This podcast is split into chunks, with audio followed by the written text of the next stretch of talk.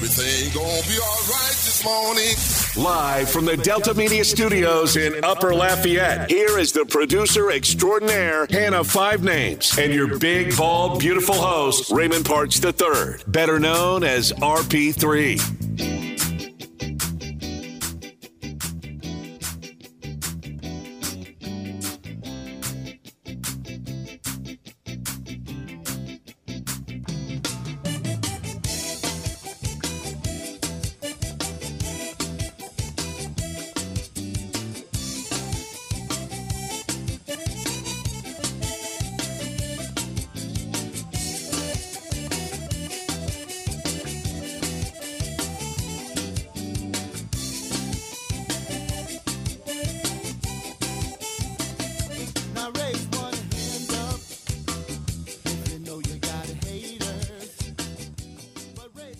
New Orleans Pelicans knotted up two apiece with the Phoenix Suns after last night's 118 103 victory. Brandon Ingram, BI, played to his potential once again. And look, if he's going to play like that, they're not going to lose a game. When BI plays like he's the best player on the court, and that includes a court that features DeAndre Ayton, Chris Paul, and others, Pelicans aren't going to lose. Pelicans aren't going to lose. And they bounce back after losing game three on Friday night at home. Win last night. Series is now knotted up two apiece. Game five, Tuesday. And game six. There will be a game six no matter what. Thursday night inside the Smoothie King Center, the same night as the NFL draft. As if there wasn't enough going on this coming this later this week and this weekend. Good morning. Welcome to RP3 and Company. I'm the big, bald, and beautiful one, Raymond Parks III, better known as RP3. Of course, I'm joined here in the game studios by the producer extraordinaire, Miss Hannah Five Names. Briefly, briefly,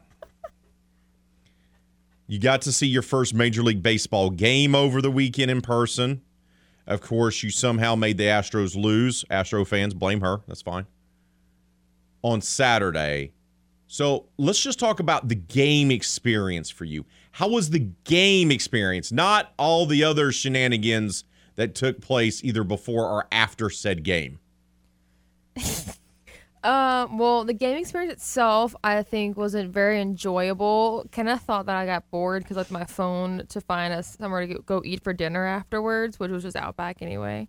Um, but I got to really see him in full on um, competitive mode because we were about four feet from a foul ball coming our way, and the souvenir cup we had was now on the seats in front of us because the man hopped over me to catch the foul ball, which the little old man next to us at the very end of the row got instead. So he was very upset with himself for a minute. He was like, I'm just going to accept that I'm not going to get a foul ball. I was like, you can sit on this side, though, because that side's closer to get the ball. Because I'm terrified. My feet are going to hurt because you're going to squish them.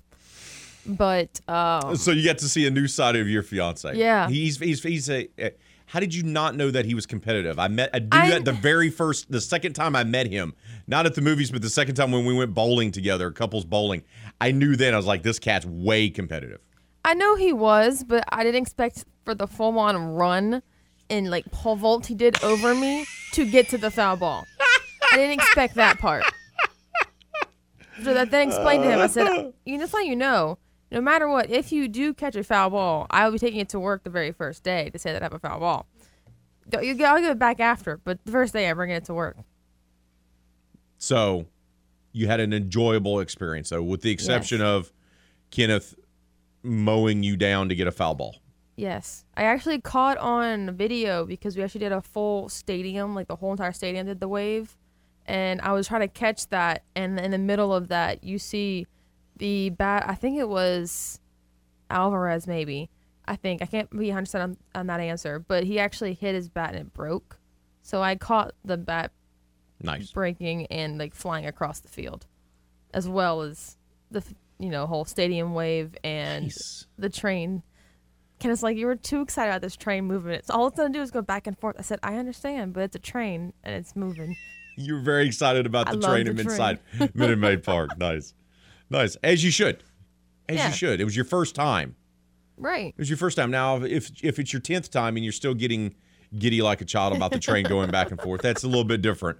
But the first time we'll allow it. Right. Uh, speaking of trains, somehow your weekend included climbing over one. Would you would you care care to explain that? Uh, I mean, I'm trying not to. I think it's illegal, but it's fine. um, yeah, it's one of those like the big, huge, the the black train cars that like probably have like oil or something in them. I'm not kind of sure what's inside of those trains. You Yeah. all know they are, but they, it was forever long. They're usually they're usually fuel cars. Yeah. yeah, they're forever along, and we're like, oh, it's great. You know, we have the train. We'll, we'll just take a seat, and we'll sit in this like this little small brick wall. So so so the train was downtown after the game. Yeah, it was downtown after the game. We're just sitting there watching it, and I'm like, okay, it's cool. And then it like started to slow down, and you could see like everybody else finally caught up to us because we were somehow we got out that that park very quickly, and five people coming up to us like the scene, you know, oh, there's a train. So we're all sitting there, and then we watch this one lady, probably mid thirties. She says she goes she goes to like stop like to walk up to the train, does it again, and she finally climbs over the train. She was like, all right, trendsetter. So the train didn't move, so everyone started running to the train, and we all just climbed over. so the picture that are in my post of our black hands is us climbing the train after. Yeah, You couldn't know, get around it, so you could have been smushed to death. You realize that, right? yeah, I know. That's why I made Kenneth I- go first. So I was like, I was letting you know, if the train se- started moving, I was gonna hop onto you and so jump off so so not only so how close were you to the stadium? Did you did you walk from your hotel to the stadium or did you park and walk to the stadium? We parked actually. We were gonna go. We had got there about two or so hours early, so we actually went to the Cinder Cidercade. Cindercade. It's a like a a boozy like adult beverage type. Um. Yes, a bar. Yeah. There we go. It was an arcade. Like it has all these like vintage arcade games. So we parked right in front Yes. of that, and then we saw all these people inside. I was like, "Yeah, I'm not here for this right now. I, no, this is too much people right now." So we just walked straight to the stadium, and we had to walk all the way back. Uh, two things. One, uh, you have to be very careful where you walk around Minute Maid Ballpark in in Houston. Period. That Yes. should be m- moving forward. Second of all, don't climb over trains. It wasn't the plan. We didn't think the trains would Okay. stop. Okay. And it just stopped. And I was like, okay, well, we had to get home somehow. Well, I'm glad you had a great time. I'm glad that your fiance nearly ran you over for a foul ball, and you survived climbing over a train afterwards. You and Yes. I would assume a probably a few dozen other diehard Houston Astros fans. uh, it's only about maybe exactly at a dozen people that climbed over the train. Following one shortly about my my size. She jump, climbs over first, and then it's her husband, and then everyone else is like, let's go. Wasn't moving anytime soon. I was like, well, we don't know where around Houston, so uh, how are we going to get home? get to our car. Producer extraordinaire. It's, it's, it's fine. Mm-mm-mm. Besides the fact we had to have two hotel rooms because, yeah, I'm sorry.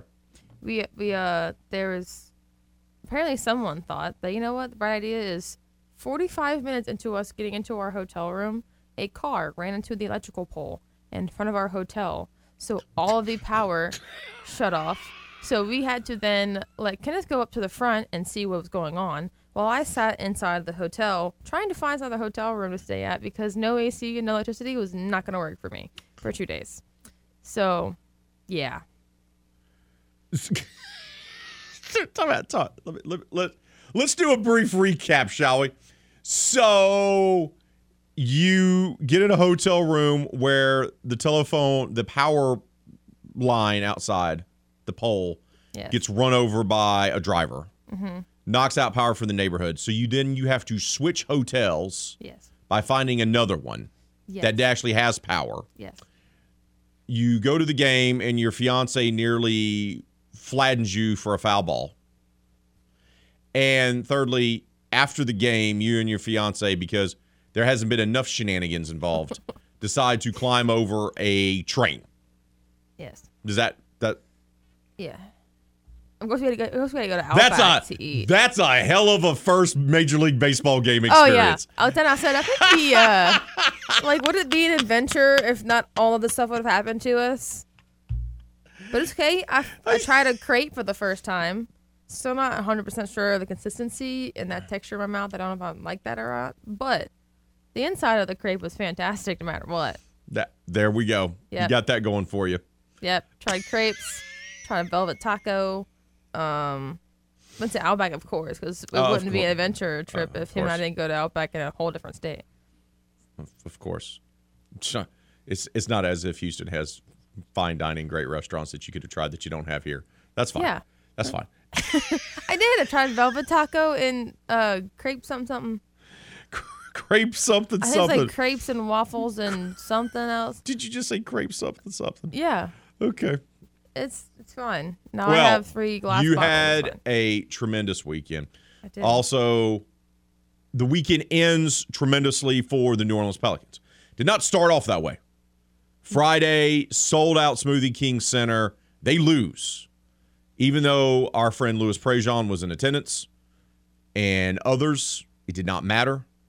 Phoenix came out as we expected, and they came out like a cornered, wounded dog and played that way. And they go up 2 1. So it's a must win scenario for the Pelicans last night. Smoothie King Center was rocking, and Brandon Ingram took over yet again. And I, I've said it before when he plays like he did last night, when he plays like he's the best player on the court, they're not going to lose. There's not. Because you know what you're going to get out of CJ McCollum. You know what you're going to get out of the other pieces. You're going to get some consistency. But when BI decides to take over a game, he's the best player on the court. And he was again last night. 16 of his 30 points came in the third quarter. That's really the swing of the game where they seize control there in the third for the 118 103 victory. Once again, game five will be Tuesday night in Phoenix. Game six will be Thursday night inside the Smoothie King Center. And just look, it comes down to a lot of times stars. And it comes down to who has the most talent. Phoenix has a more talented team. You could argue. But Devin Booker is out. So that plays a role in this. And the Pelicans have really come together and rallied. But this series is going to be determined based on what happens with Brandon Ingram. If he goes out there and balls out and says, hey, I'm taking this game over, they're going to win every game. They're going to win every game. Now, he had some help last night. Valanciunas, 26 points, 15 rebounds. Herb Jones, the rookie who should be on all defensive teams, but that's a discussion for another day. Smothered Chris Paul. And here's here's the all this is what we've seen so far throughout the first 4 games of this series. When Chris Paul is the best player on the court, the uh, the Suns win.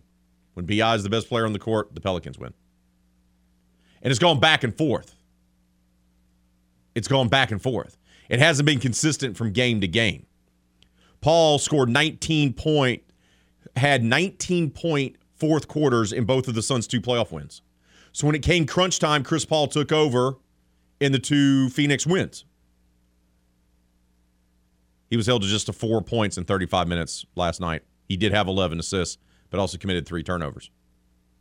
They frustrated him, took him out the game. BI stepped up. The two wins, Chris Paul was the best player on the court. The two losses for Phoenix, Brandon Ingram was the best player. It, it, I, I say it all the time. It comes down to talent. It comes down to stars. Which star is going to have? Which star is going to take over two of the next three games? That's what it boils down to now. This is this is a best of three now. It's tied up two apiece. Who's going to step up? Is it going to be Chris Paul or is it going to be BI? Because that's been the story of the series so far has been those two guys. When they have taken over games, their team wins particularly taking over in the second half, in the third or the fourth quarter.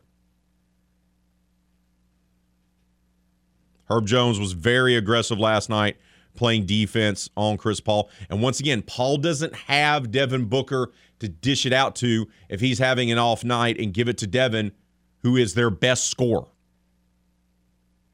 So if the Pelicans can continue frustrating Chris Paul, they can win this series. DeAndre Ayton had 23 points, eight rebounds for the Suns. A lot of that came in the first half, though. They also got 14 points from JaVale McGee. JaVale McGee! Series tied up.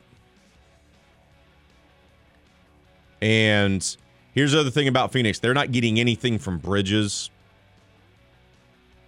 Right? They're just not. They're not getting anything really from Payne either. And the Pelicans last night, yeah, you got 30 from BI, 26 from Valanciunas, 13 from Herb Jones, who's known for his defense. He still chimes in 13. CJ McCollum gives you 18. He's roughly going to give you about 20 a game. Series tied 2 2. That's our poll question of the day. How will the Suns Pels playoff series turn out? Suns win in six, Pels win in six, Suns win in seven, Pels win in seven. We want to hear from you with our poll question of the day. Go vote, leave your comments on Facebook and Twitter. Just make sure you keep it clean for the kids. When we come back here on RP3 and Company, oh, we're going to talk a little Houston Astros. Not a great weekend for the Stros. Maybe we can blame Hannah for that, or maybe we can just bl- blame they're just struggling here early on. We'll talk about that next, right here on the game 1037 Lafayette, 1041 Lake Charles, Southwest Louisiana Sports Station.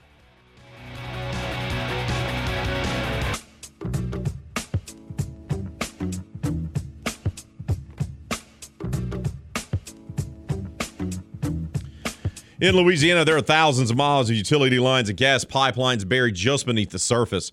Sometimes multiple lines are in one area. So, look, if you are a contractor that you've hired is digging a hole to put in a new fence, a pool, or for any other reason, you run the risk of hitting an underground line by digging only a few inches. What happens then? Maybe you only knock the power out for your entire neighborhood, but sometimes there's an explosion with injuries and even death. It happens every single year, and there's a very simple way to avoid it. Before you dig, call 811. Call 811 two days before you dig. Tell the operator your address, and someone's going to come out and mark the location of buried lines so you or your contractor can avoid them. It's simple, it's free of charge, and it's the law. Louisiana 811 operates 811 as a public service, and to promote public safety, Louisiana 811 and 1037 Lafayette and 1041 Lake Charles remind you call 811 and know what's below before you dig. Don't forget to vote on our poll question of the day. How is the Pels Suns series going to turn out? It's all tied now, two games apiece, which means we're going to at least get a game six out of this back in the Smoothie King Center on Thursday night.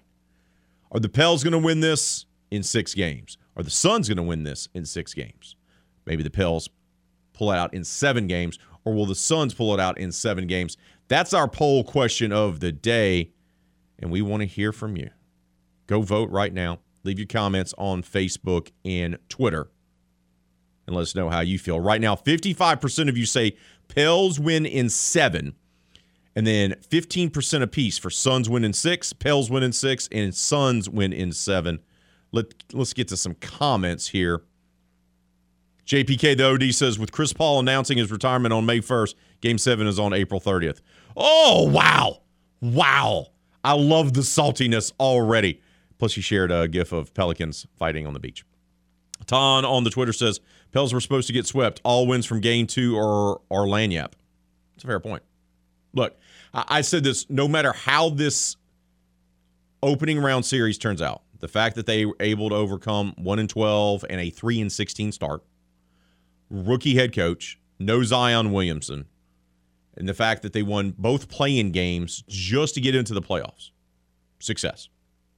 The fact that they've been able to take two games here and they're pushing the number one seed and your favorite to advance to the NBA Finals and possibly win the whole thing, that's just extra. Like Ton's saying, that's just lagniappe. This is Anything that happens from this point moving forward is bonus, unexpected bonus for the Pelicans.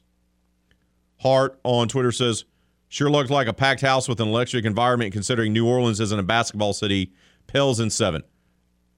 I got none love for Hart, but y'all got to stop with all that. Y- y'all. First of all, y'all care way too much about what national folks say. National folks said it isn't a basketball city. Y'all have locked that on, and now it's part of you. Who cares? Who cares with the guys that scream at each other and do troll jobs on New Orleans? Because, you know, it's just not the Pelicans they troll, they troll the Saints too, in the whole city. So, who cares? Second of all, uh, first of all, second of all, the Pels did not draw well this year. The Pels have not drawn well for a while. They're drawing well now. You know why? Because they made the playoffs. They started drawing well towards the end of the season because it looked like they were going to be into the play-in tournament. Then they drew well in the play-in tournament. So people like winners. they're winning, which is why they're drawing. They didn't win the last couple years because they weren't, wait for it, winning. So whether or not it's a basketball city or not is a silly argument. It, it just is. It has nothing to do with whether a city is a basketball city or basketball town or however you want to phrase it. Yeah, that is irrelevant. You know what people like? You know what people are willing to spend money on? Watching a team win games. Yes, the Pelicans are turning into winners. That's why they're drawing. That's why they have an electric crowd. It's got nothing to do whether the DNA of the city likes basketball or not. Every city in America loves basketball. Just do. I've lived in multiple states. There's a love of basketball hoops everywhere. Everywhere. Midwest, South, West, East, Northwest, doesn't matter. As long as you win, you're going to draw. It's pretty simple. It's pretty simple. But keep voting on the poll question of the day. Leave your comments on Facebook and Twitter. Let's talk a little Houston Astros baseball. They are notoriously, Houston is, especially in the last five to eight years, they are notoriously slow starters. We've talked about it on the show. You look at their record during the five year stretch where they've made an American League Championship Series every year and went to three World Series. They've always started off slow five and five, six and six, six and seven, seven and six type of starts to the season. This is what they do. They're always slow out of the gate, and that's over the course of two different managers in charge of them, AJ Hinch and Dusty Baker. But this core lineup of guys, Jose Altuve, Alex Bregman, Yuli Gurriel, those guys, they they're slow out of the gate. They just are. Losing two of three to the Toronto Blue Jays, not great. Toronto is pretty good. They have a lot of young talent. Vlad Guerrero's son is on the roster. Craig Biggio's son is on the roster. They have former Astro George Springer on the roster. They got some talented guys up there in the Great White North. And they currently lead the American League East standings. They're 10 and 6 overall. Tied with the Yankees atop the standings. So, Toronto has been in the mix. They've been an emerging, ascending team, if you will. But the Astros are seven and eight. Once again, hovering around 500. It's early in the season, but they're three and seven in their last ten. They're a bit in a funk. Altuve was struggling before he got injured. Let's be honest. Jose was not playing well. Then he gets injured, which may have been the best thing for him. I mean, right now the Astros are below the Oakland Athletics, who play in a stadium where their stadium is falling apart. They're drawing maybe 2,500 people for a game. And their owner is committing roughly $32 million to salary this year, which is the same amount the franchise committed in 1992 when they went to the World Series. That was 30 years ago. That's where they stand right now this morning. The AL West is interesting. I like Seattle's chances to be a wild card team. I like Seattle's chances more than I say the Angels or the Athletics, even though the Athletics always seem to be in the mix despite the ownership hating the team, because that's exactly what it is. You can watch Moneyball all day long and feel good about yourself and be like, oh, look, they're the underdogs. No, they're the underdog because the owner doesn't give a damn. And now Billy Beane's even kind of been pushed aside there in Oakland. They got Melvin. They let him go, their longtime skipper. He had one year left on the deal.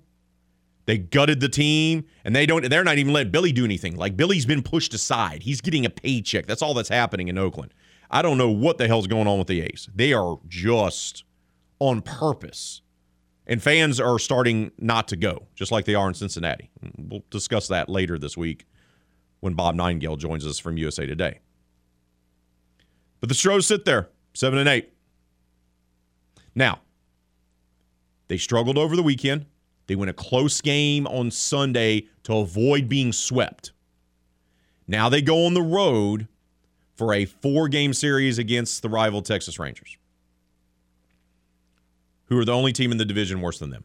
Texas spent all that money this offseason, spent all that money this offseason, and then they had injuries happen before the start of the season, and they're 5 and 10.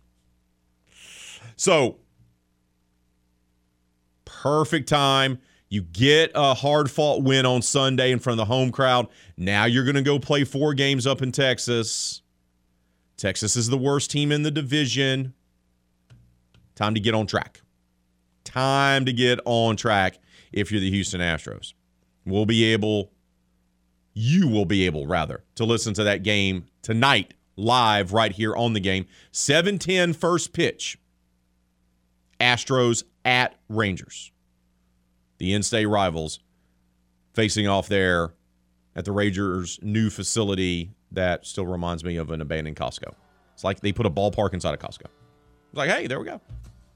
This will work. Got to take a timeout. When we return, wow, man, it was such a busy weekend. NBA playoffs, Major League Baseball, but college baseball on the diamond, whoo, it was a weekend of sweeps for LSU, Raging Cajuns, and McNeese.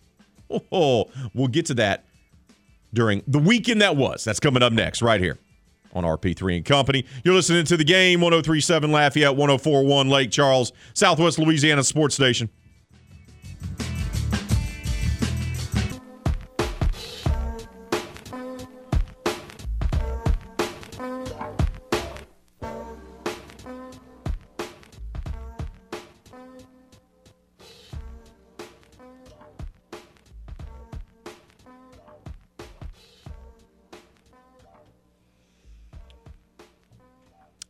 The A2FA Festival returns to Arnaudville April 29th to Sunday, May the 1st. That's this coming weekend.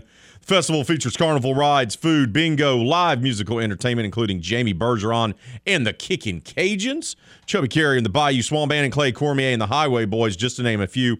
In addition to the music and the rides, there's the Mayor's Cook-Off Contest on Saturday, the A2FA 5K, and a car show on Sunday. If you need more information about the 35th annual A2FA Festival, go visit www.arnavillecatholicorg backslash A2FA dash festival. Don't forget to vote on our poll question of the day. What's going to happen in this Pels Sun series? How's it going to go down? We're going to at least get game six now in New Orleans. That'll be on Thursday. Game five will be in Phoenix tomorrow night, Tuesday night. How's this going to end now? Because it's been broken down as such. When Brandon Ingram's the best player on the court, Pels win. When Chris Paul's the best player on the court, Suns win. That's how it's gone down the first four games. It's, it's easy as that. Who do you trust? Who do you think's going to step up and play their best basketball two of the last three games? Because this could very well go seven games. By the way, all the NBA playoff games appear to be that way this year. Even teams that were on the uh, the brink of being swept or fighting back. So we're getting a lot of really good, at least six game, possibly even some seven game series in the opening round of the NBA playoffs. But we want to hear from you. Pels in six, Suns in six, Pels in seven, Suns in seven. What do you think? Go vote on our poll question of the day. Leave your comments on Facebook and Twitter. But it was a busy weekend on the diamond for college baseball teams here in the state of Louisiana. It's time for us to talk all about it. It's time for the weekend that was. Whether you're working or helping your wife shop for curtains, Serenity now! You'll be brought up to speed on the highlights you may have missed. Thank you. You've been helpful. Here is the weekend that was on RP3 and Company. All three teams, LSU, UL, McNeese, all experienced sweeps over the weekend, and they were the ones holding the brooms, which is huge for all three teams. LSU had its hands full with Mizzou. Let's just say it like it is. They had their hands full with the other Tigers from Columbia, Missouri. Close games in all three contests. They played Thursday through Saturday there at Alex Box Stadium. But Tigers win all three. They improved to 27 and 12 overall. Now they're above 500 in conference play, 10 and 8 to be exact, which is key for them. And look, they, they, have been wildly up and down in SEC play. One week they get swept or lose the series, the next week they win the series. This is what happened. They got swept by Arkansas last weekend. And then this past weekend, they sweep Missouri. Now they're on a four game winning streak after beating the Cajuns on Tuesday. 5 3 win on Thursday. Not easy. They need extra innings on Friday to win 4 to 3. And then they outslug Missouri 8 6 in the final game on Saturday. But they get the job done. And, and, and this is where we're the point with, with LSU. They're not going to be the prettiest wins, but it doesn't matter. They have to play UNO on Tuesday, and then they welcome in Georgia for a three game set to Alex Box this coming weekend, Friday through Sunday but they get the sweep. And for LSU, look, they are what they are. They can rake at times, they struggle to get timely hits.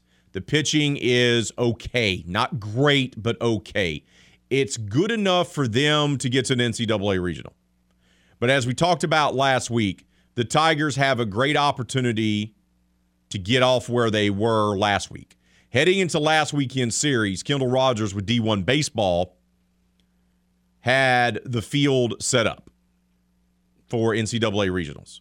And they had LSU as the number two seed in the same regional with Miami, as Miami being the number two overall national seed. Which means that LSU was one of the weakest two seeds. Now, will a sweep of Mizzou really change that line all that much? No. But what it can do is let the Tigers build up some momentum as they still have to play some key series Georgia, Vandy, Alabama. Those are still all on tap for the Tigers. And not to mention, SEC baseball tournament. They always thrive when they go up to Hoover and play in the Met. It's their home away from home. So LSU still has an opportunity to improve their standing and to get things rolling in the right direction and get off that, you know, you, you don't you don't want to be the the two seed in the same regional with the number two national seed. You, you want to try to avoid that. I, I believe LSU will improve their standing in that regard. I don't think you're going to see them in that regional. I think they're going to continue to improve and put themselves in a regional that may be a little bit easier for them to win. Raging Cajuns fell short against the Tigers in Baton Rouge on Tuesday. It was a tight game, it was a close game until the fifth inning, and it wasn't. That was an RPI game for the Cajuns. Cajuns are trying to place themselves in a position to get an at large bid if they don't win the Sun Belt Conference tournament. And they had a great opportunity in front of them. Even though they lost to LSU and remained right outside the top 50 in RPI, and once again, Kendall Rogers with D1 Baseball does, did not have the Cajuns in the field last week. That may change this week because Matt Deggs' team went on the road and swept Georgia State, one of the best teams in the Sun Belt. The team in the Sun Belt Conference that had one of the best RPIs in the 30s, Georgia State did. So when you take all three games from them, we talked about it. If they take two of three and they win the series, how much of a feather in the cap that will be for the Raging Cajuns and how that will improve their opportunity to get an at large for an NCAA regional. Well, Matt Deggs' team put nothing, you know, uh, said not to worry about that. They improved to 23 and 16 overall in the season. Now 12 and 6 in conference play. They're now in third place in the standings. One series, one weekend series can make all the difference for a team. And they go on the road and they win the hard fought game on Friday, right? It was 5 4. You're like, that's what I expected this series to be. I expected it to be dr- dramatic type of games. Well, Saturday comes around, they win six to three. They win the series. You're like, yeah, there you go. Go Cajuns. Get after it. And then they decide to put the exclamation point on everything by crushing the faces of Georgia State by the final score of, wait for it, 14 to 2 on Sunday.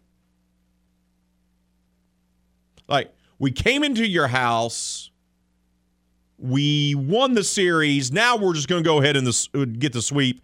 And oh, by the way, we're going to do so in an embarrassing fashion by drubbing you and winning by 12 runs in a game that will be called in the seventh inning. Woo! Bit of a statement. It's a bit of a statement. Now, no midweek contest this week for the Cajuns. They got a three game set at App State so they're going to be traveling out east yet again.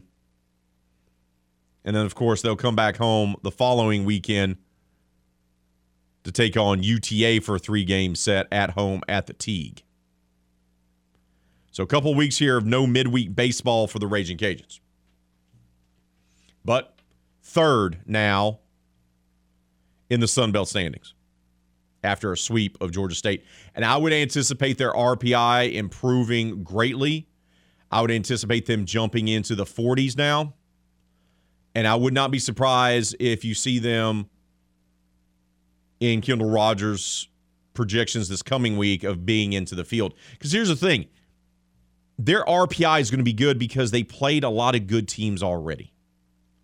LSU, Georgia State, Georgia Southern, UC Irvine, Louisiana Tech. They played a lot of teams with quality RPIs. Arkansas, Stanford in that classic over there in Texas. So Matt Deggs' team is trending in the right direction. After a slow start, after an up and down start, it sure does feel like they have turned a corner and have kind of found themselves sweeping Georgia State. Huge for the Raging Cajuns baseball team. But it wasn't the only sweep over the weekend. How about the McNeese Cowboys? They've been inconsistent as well, just like Cajuns, just like LSU. But man, they played up to their potential this past weekend. They sweep southeastern Louisiana, take down the Lions. They improved to 23 and 17 now on the season. They're 9 and 6 in conference play and that series sweep has now catapulted the Cowboys to top the Southland Conference standings. Southland's wide open. I keep saying that over and over again, and they just are.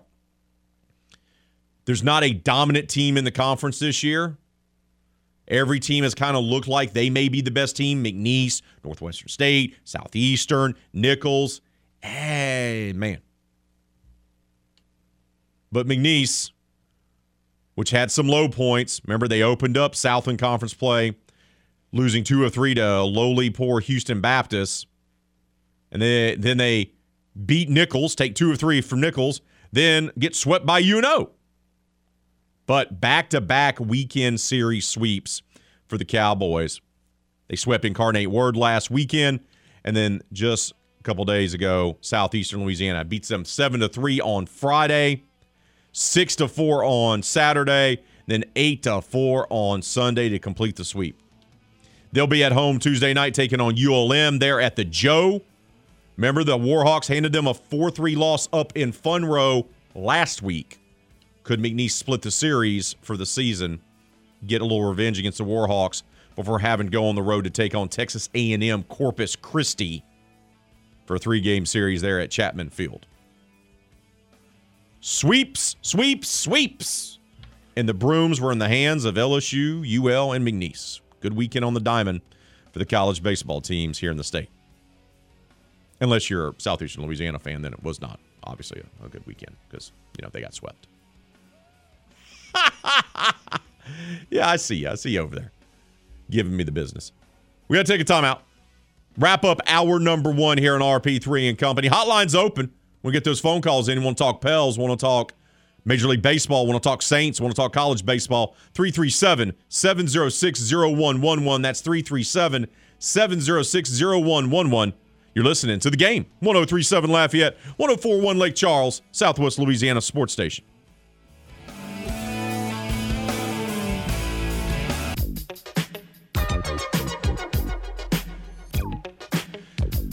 All the game 1037 Lafayette and 1041 Lake Charles wants to take you out to the ball game with our latest Astros weekend getaway.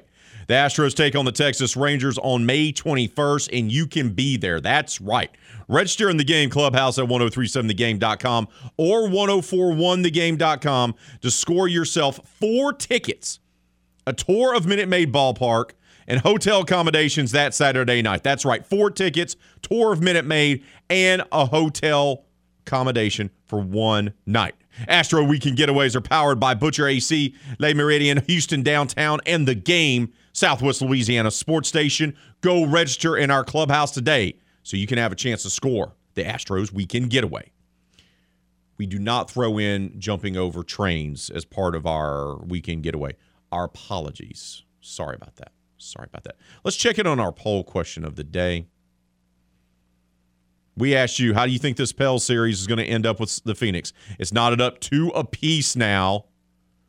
Game five in Phoenix Tuesday night. Game six in New Orleans. We'll at least get a game six at the Smoothie King Center Thursday night. 55% of you say Pels win in seven. You think this is going to full seven. 20% of you say Pels win in six. 15% say Suns win in six. 10% of you say Suns win in seven.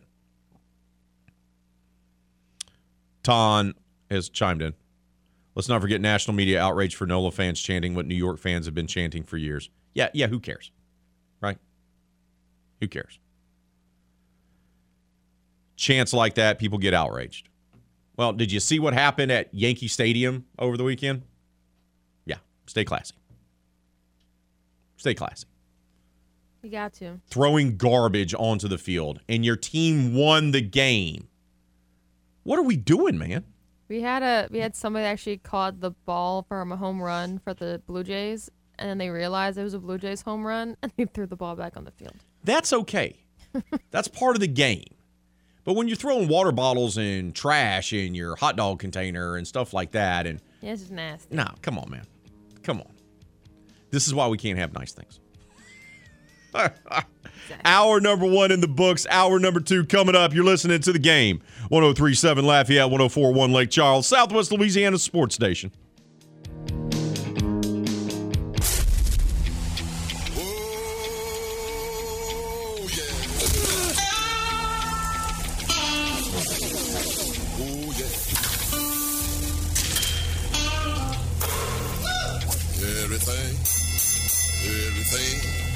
Everything, gonna be alright this morning.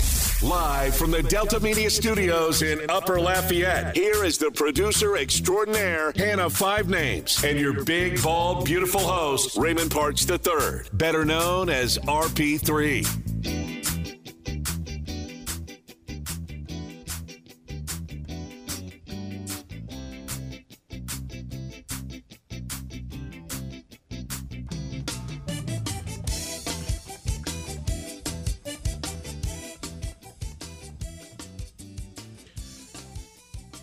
Welcome back to RP3 and Company on this lovely Monday morning. What a weekend it was. Busy weekend in the sports world. You had LSU, UL, McNeese all sweep their opponents over the weekend, all put themselves in great position for conference tournaments and NCAA regionals. McNeese is now tied for first in the Southland. Raging Cajuns are now in third place in the Sun Belt standings, and LSU's above 500 in SEC play. Great weekend on the diamond. Also, can't forget about the Raging Cajun softball team. They took two of three at App State to win that series. Now 71 in a row for Gerry Glasso's team when it comes to weekend conference series. Astros, not so great. They avoid being swept by winning 8 7 yesterday in Minute Maid.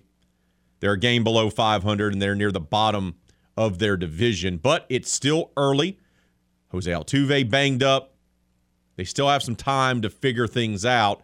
And guess what? Four game series against the Texas Rangers on tap now. On the road in Arlington starts tonight. You listen to the first game of that series right here on the game.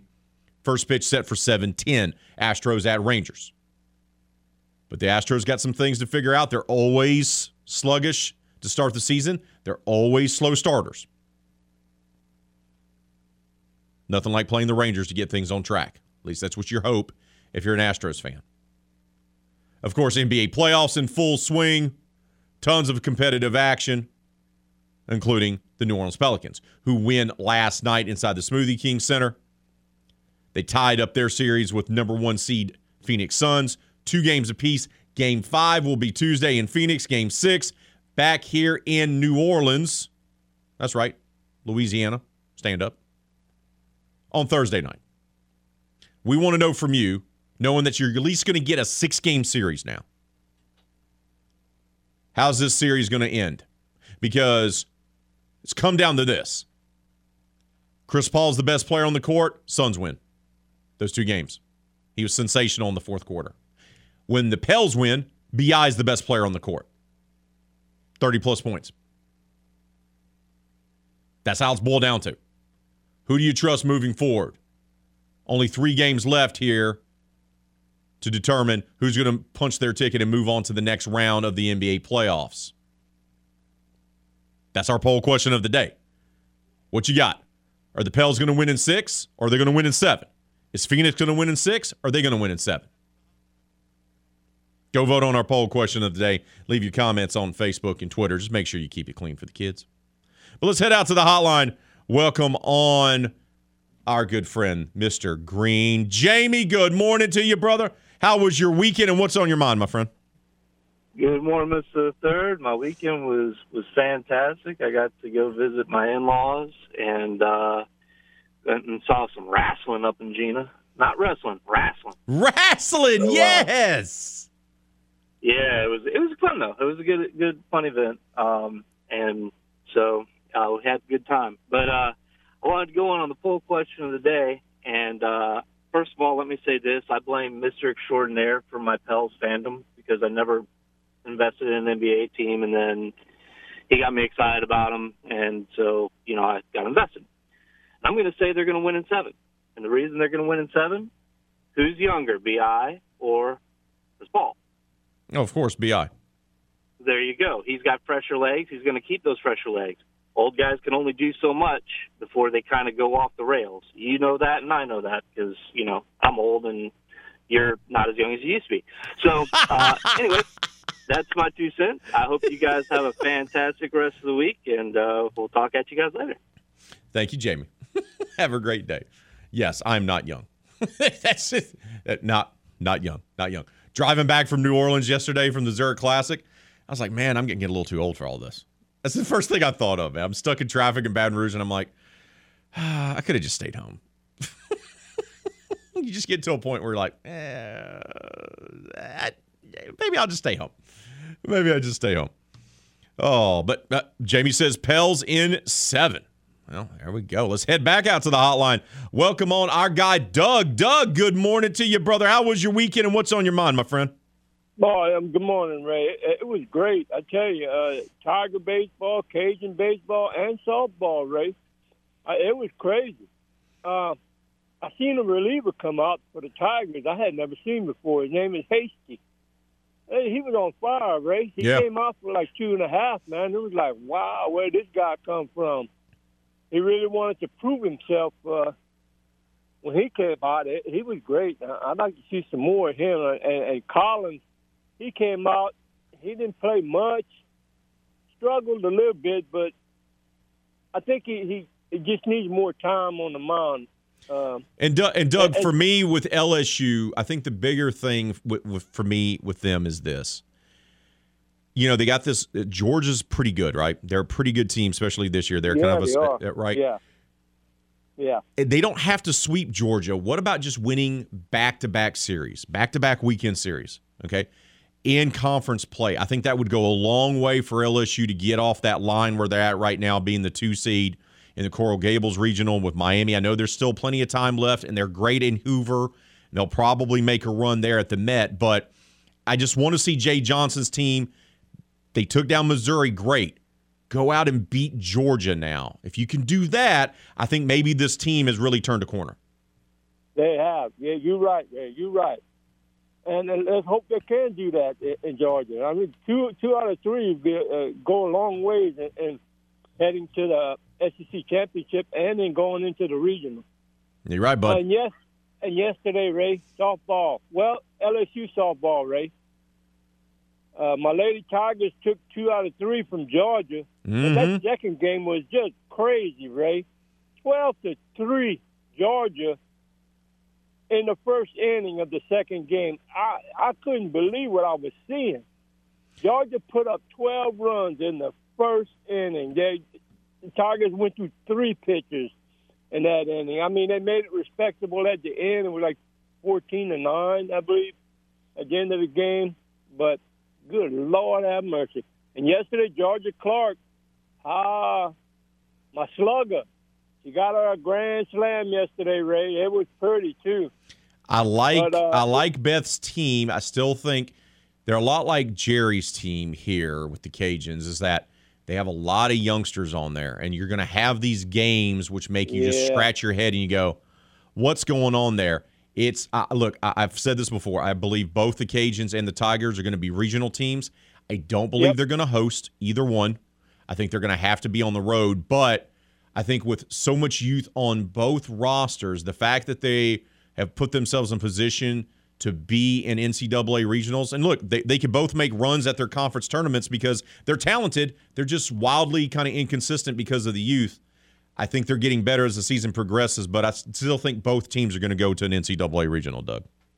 Absolutely correct, Ray. Absolutely correct. But I love I love this weekend watching them. Thanks for taking my call, Ray. Not a problem, Doug. Have a tremendous day, brother.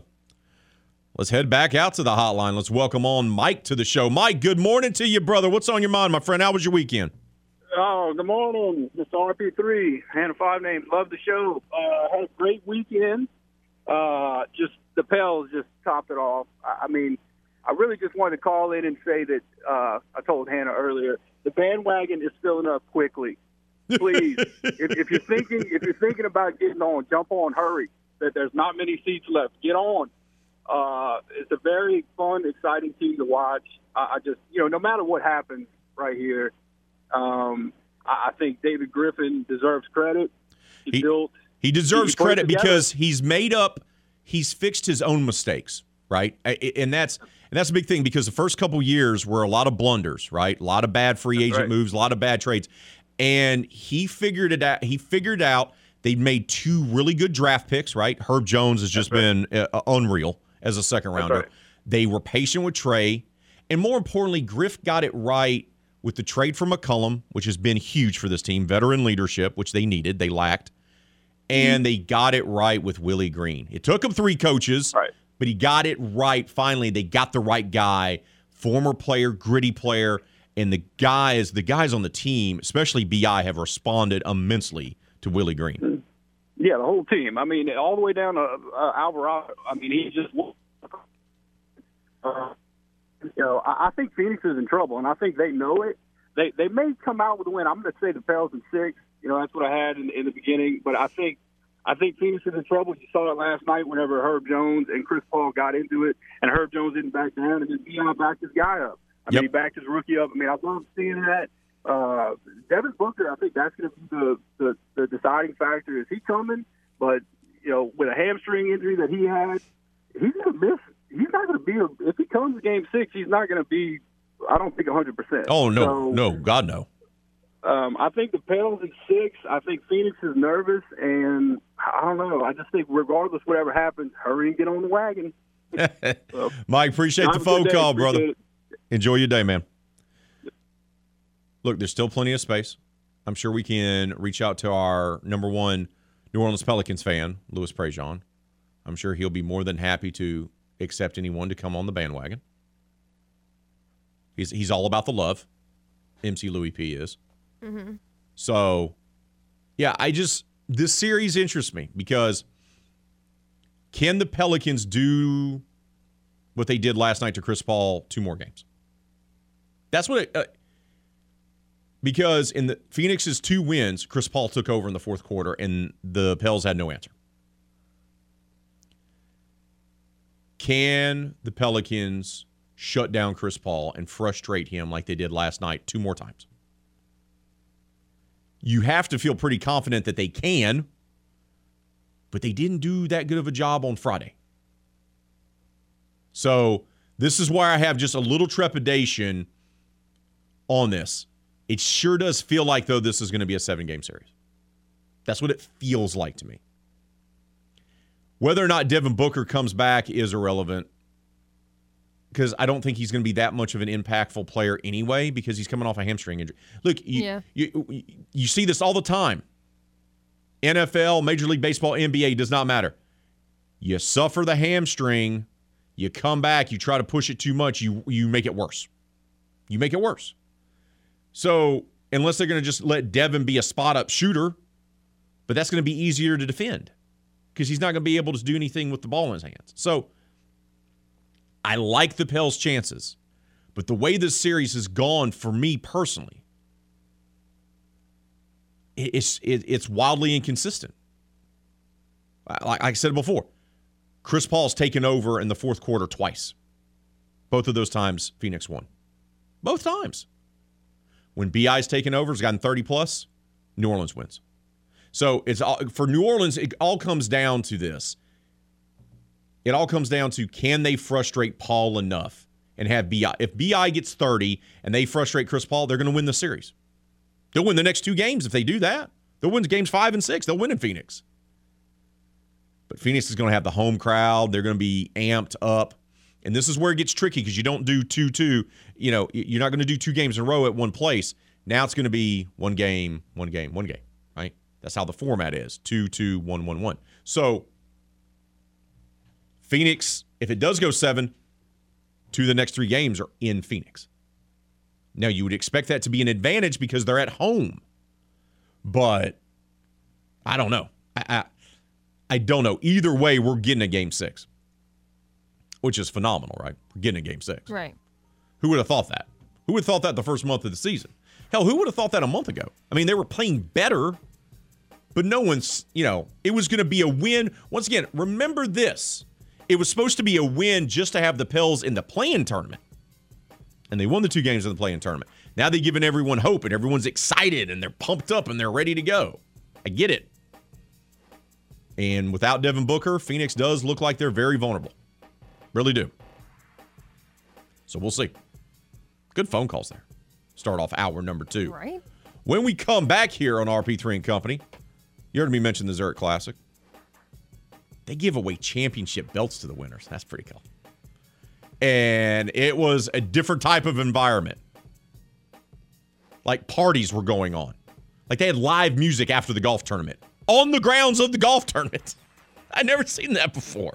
I was like, what? What is going on? What's that music I hear? They got not one but two bands playing on big stages. People are partying, having a good time. I saw more than a few ladies stumbling out to the shuttle area when I was leaving. I was like, oh, that's, you're going to have a rough morning. I'll talk about Zurich Classic. Schauffele Cantlay win wire to wire. I'll be coming up next right here on the game. 1037 Lafayette, 1041 Lake Charles, Southwest Louisiana Sports Station. There are some hosts that talk like they know everything, but you don't have to worry about our guy RP3. What you just said is one of the most insanely idiotic things I have ever heard. That's because he never knows what he's talking about. Everyone in this room is now dumber for having listened to it. Back to the show in the know. RP3 and Company on the game. 1037 Lafayette and 1041 Lake Charles, Southwest Louisiana's sports station.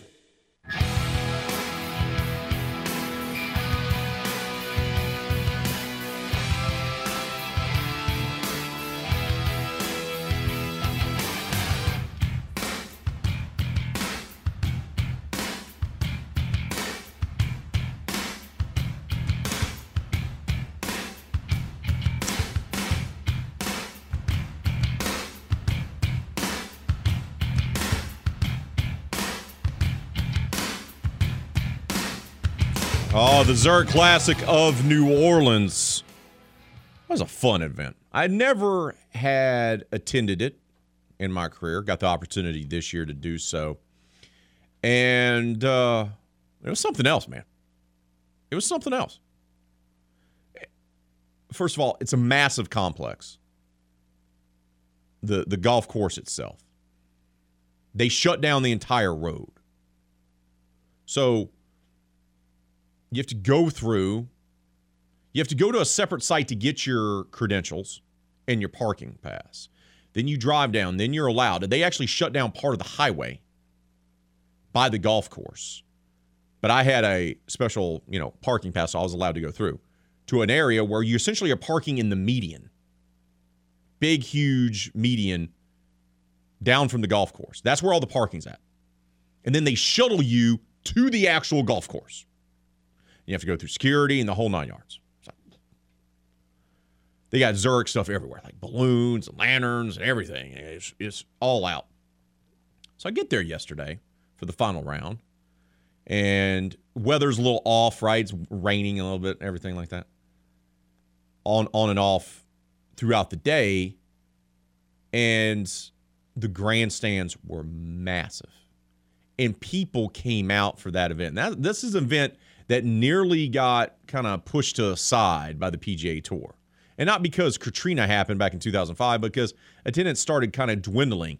But they, man, people were out. I don't know if this is because it was post COVID or whatever it might be, but people were out. That place was packed.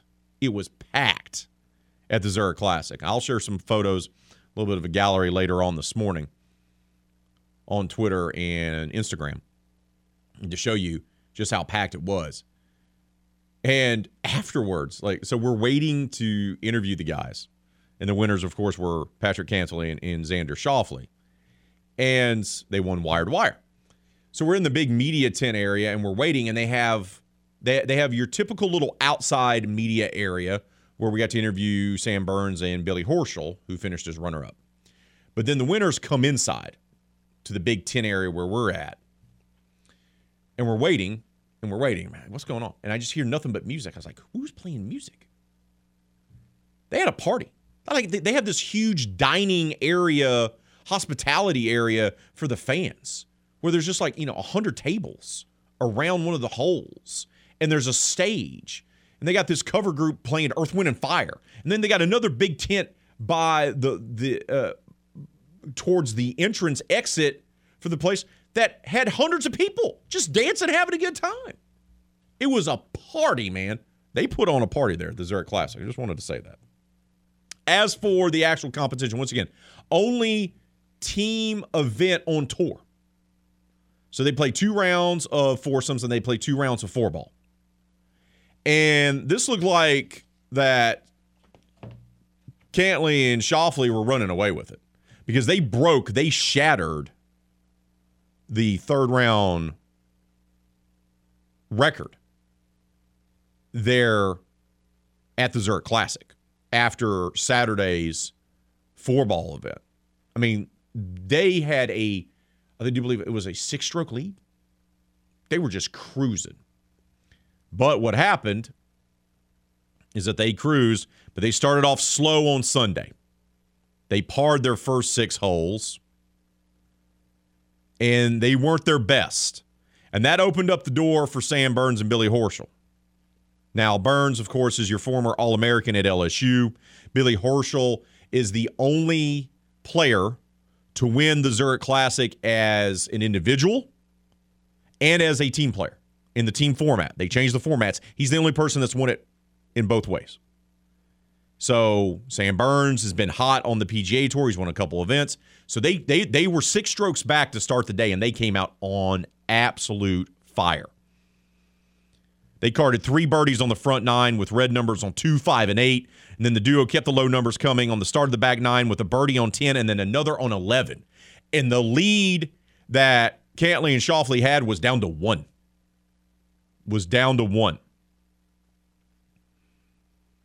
But Cantlay Schauffele saw their lead shrink to one after they bogeyed 10, but they bounced back, pushed it back to two strokes with a birdie on 11. They had a great eagle back on seven, too, which really was probably the difference in the final round. And then Burns and Horschel carded pars on holes 12 through 16. And then they had a bogey on 17. Burns hit his driver into the water on 16, but they were able to save par on that. But they did bogey on 17.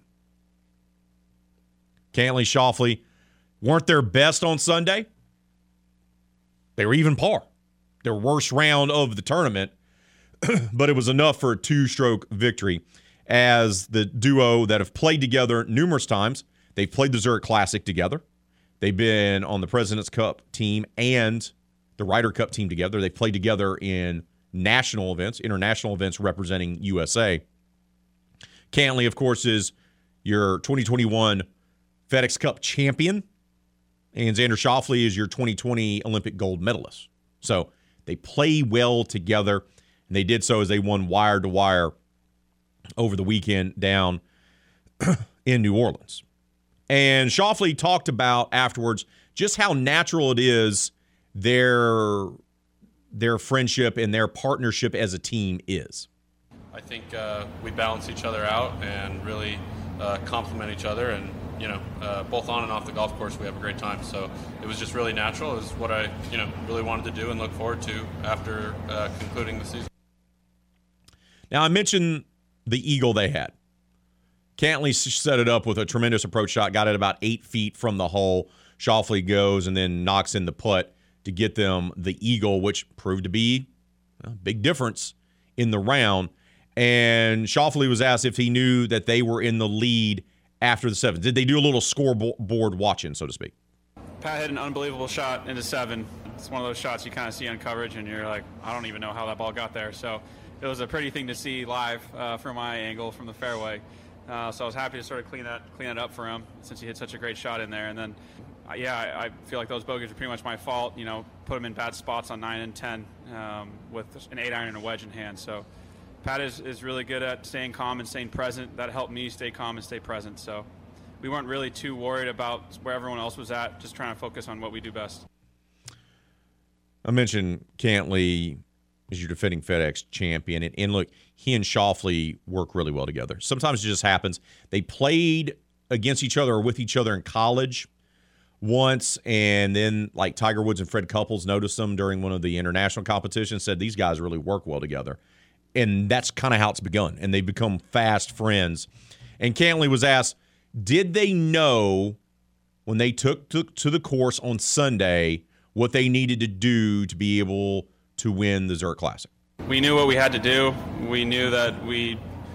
It was comforting knowing that we had that five-shot lead. Uh, you know, the wind's been up all week, and can kind of get the best of you if you try and press in certain moments. So, um, we obviously needed that lead to be comfortable coming down the stretch uh, on that back nine to sort of play, you know, bogey-free golf or just kind of playing for par in a sense. So, um, but no, we, we sort of knew we didn't need to have a conversation about. It. We kind of knew what we needed to do. So you go, Cantlay, Schauffele. They're your winners of the 2022 Zurich Classic, the only team event, official team event on the PGA Tour. Great atmosphere down there at the course in Avondale. And uh boy, they they know how to party. Boy, they had some fun. The people were having fun. Did I see a few ladies stumble with their boyfriends or husbands walking out? Yes. Did I see police officers for Jefferson Parish Sheriff's Office just have a look on their faces like, oh, these people? Yeah, a little bit. I saw I saw one sheriff's deputy just tell the man he goes, "Ma'am, just it's time to leave. Just ma'am, just just just leave. It, it- it's going to be okay. Just just just leave." But the party was still rocking when I left. And I wrote the story, posted it, stayed around for post game audio, the whole nine yards, and still the party was going on there at the Zurich Classic. So, yeah, it was a good time. It was a good time held by all. Had by all, rather. Let's take a timeout. When we return, we're going to talk LSU. Big sweep over Missouri. Can they build some momentum and actually win back to back weekend series? That's what we'll ask Jeff Palermo, co host of Tiger Rag Radio and the sports and news director for the Louisiana Radio Network. He'll join us live next, right here on the game 1037 Lafayette, 1041 Lake Charles, Southwest Louisiana Sports Station. RP3 grew up dreaming of one day playing right field for the Atlanta Braves, just like his hero Dale Murphy. I wanted to grow up and be Dale Murphy. Little Raymond, though, wasn't quite the caliber of athlete of his childhood hero, as his lone highlights as a ball player were being beamed twice in the head. That actually explains a lot. Back to more RP3 and Company on the game. 1037 Lafayette and 1041 Lake Charles, Southwest Louisiana's sports station.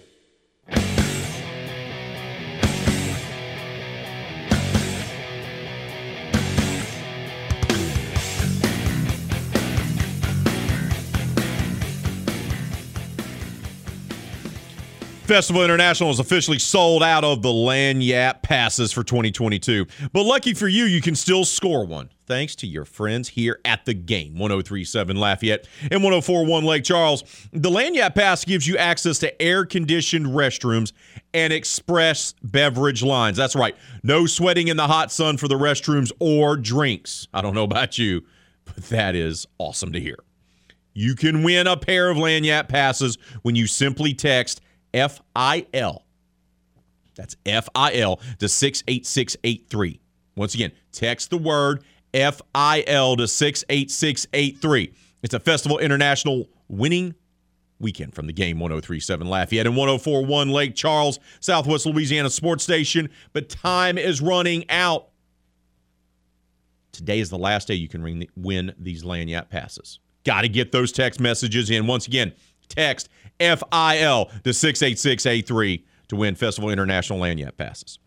Don't forget to vote on our poll question of the day. What is your prediction for the rest of this series for the Pels and the Suns? Pels in six or seven, Suns in six or seven. We want to hear from you. Leave your comments on Facebook and Twitter. But right now, it's time for us to talk LSU with the man who co hosts Tiger Rag Radio. He's also the sports and news director for the Louisiana Radio Network. It's our good friend, the one and only Jeff Palermo. Jeff, good morning to you, brother. How are you? Oh, I'm doing well, Raymond. How about yourself?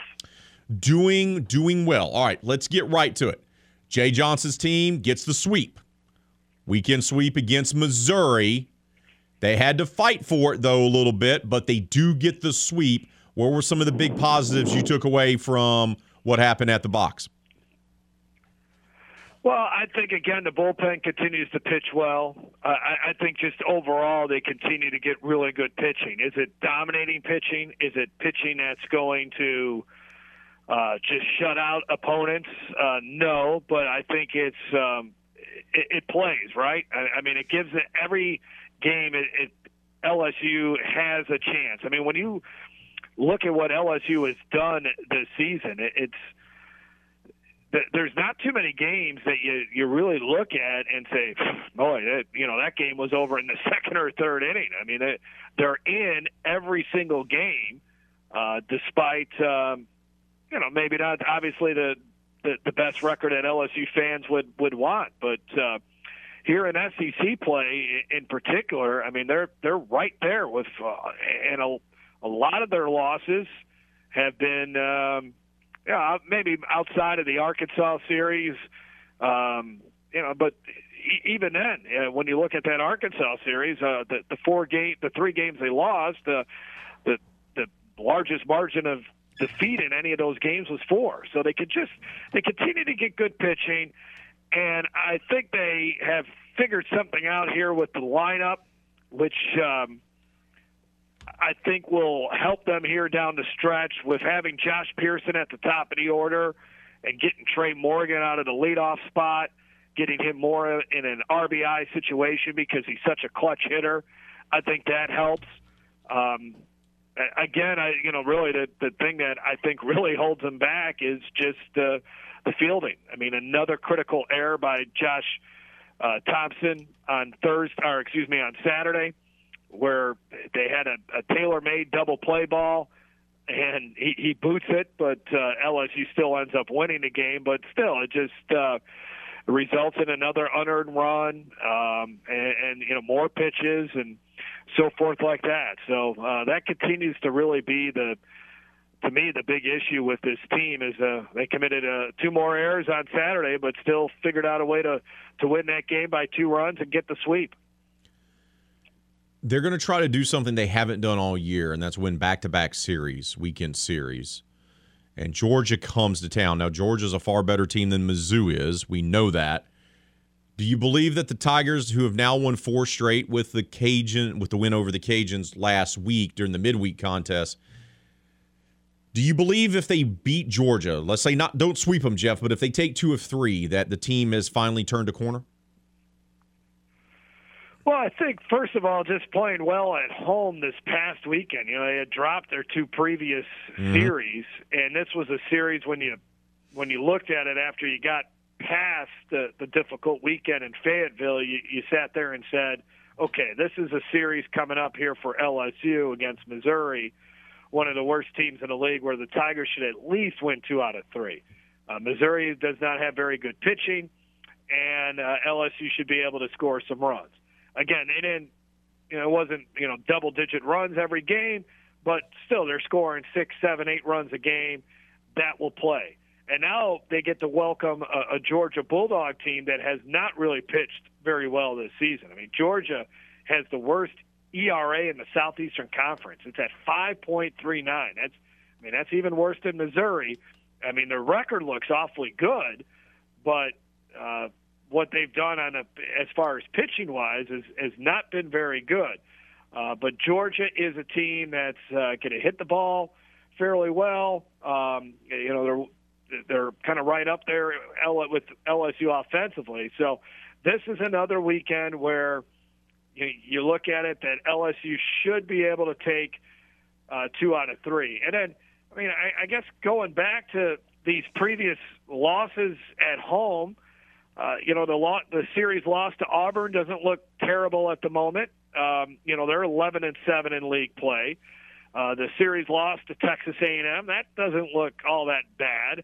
Uh, they're 10 and eight. So I, I mean I, LSU is you know LSU's 10 and eight in league play. I think they're they're kind of beating the teams that they should be beating, and you know they're struggling against uh, some of the better teams. And uh, this Georgia team though it, it is kind of. Uh, when you look at it, to, to see them be 11 and seven in conference play and have a, a team piece, a team pitching ERA where it's at, it's it's kind of befuddling to figure out just exactly how good or why they're in the position they're in.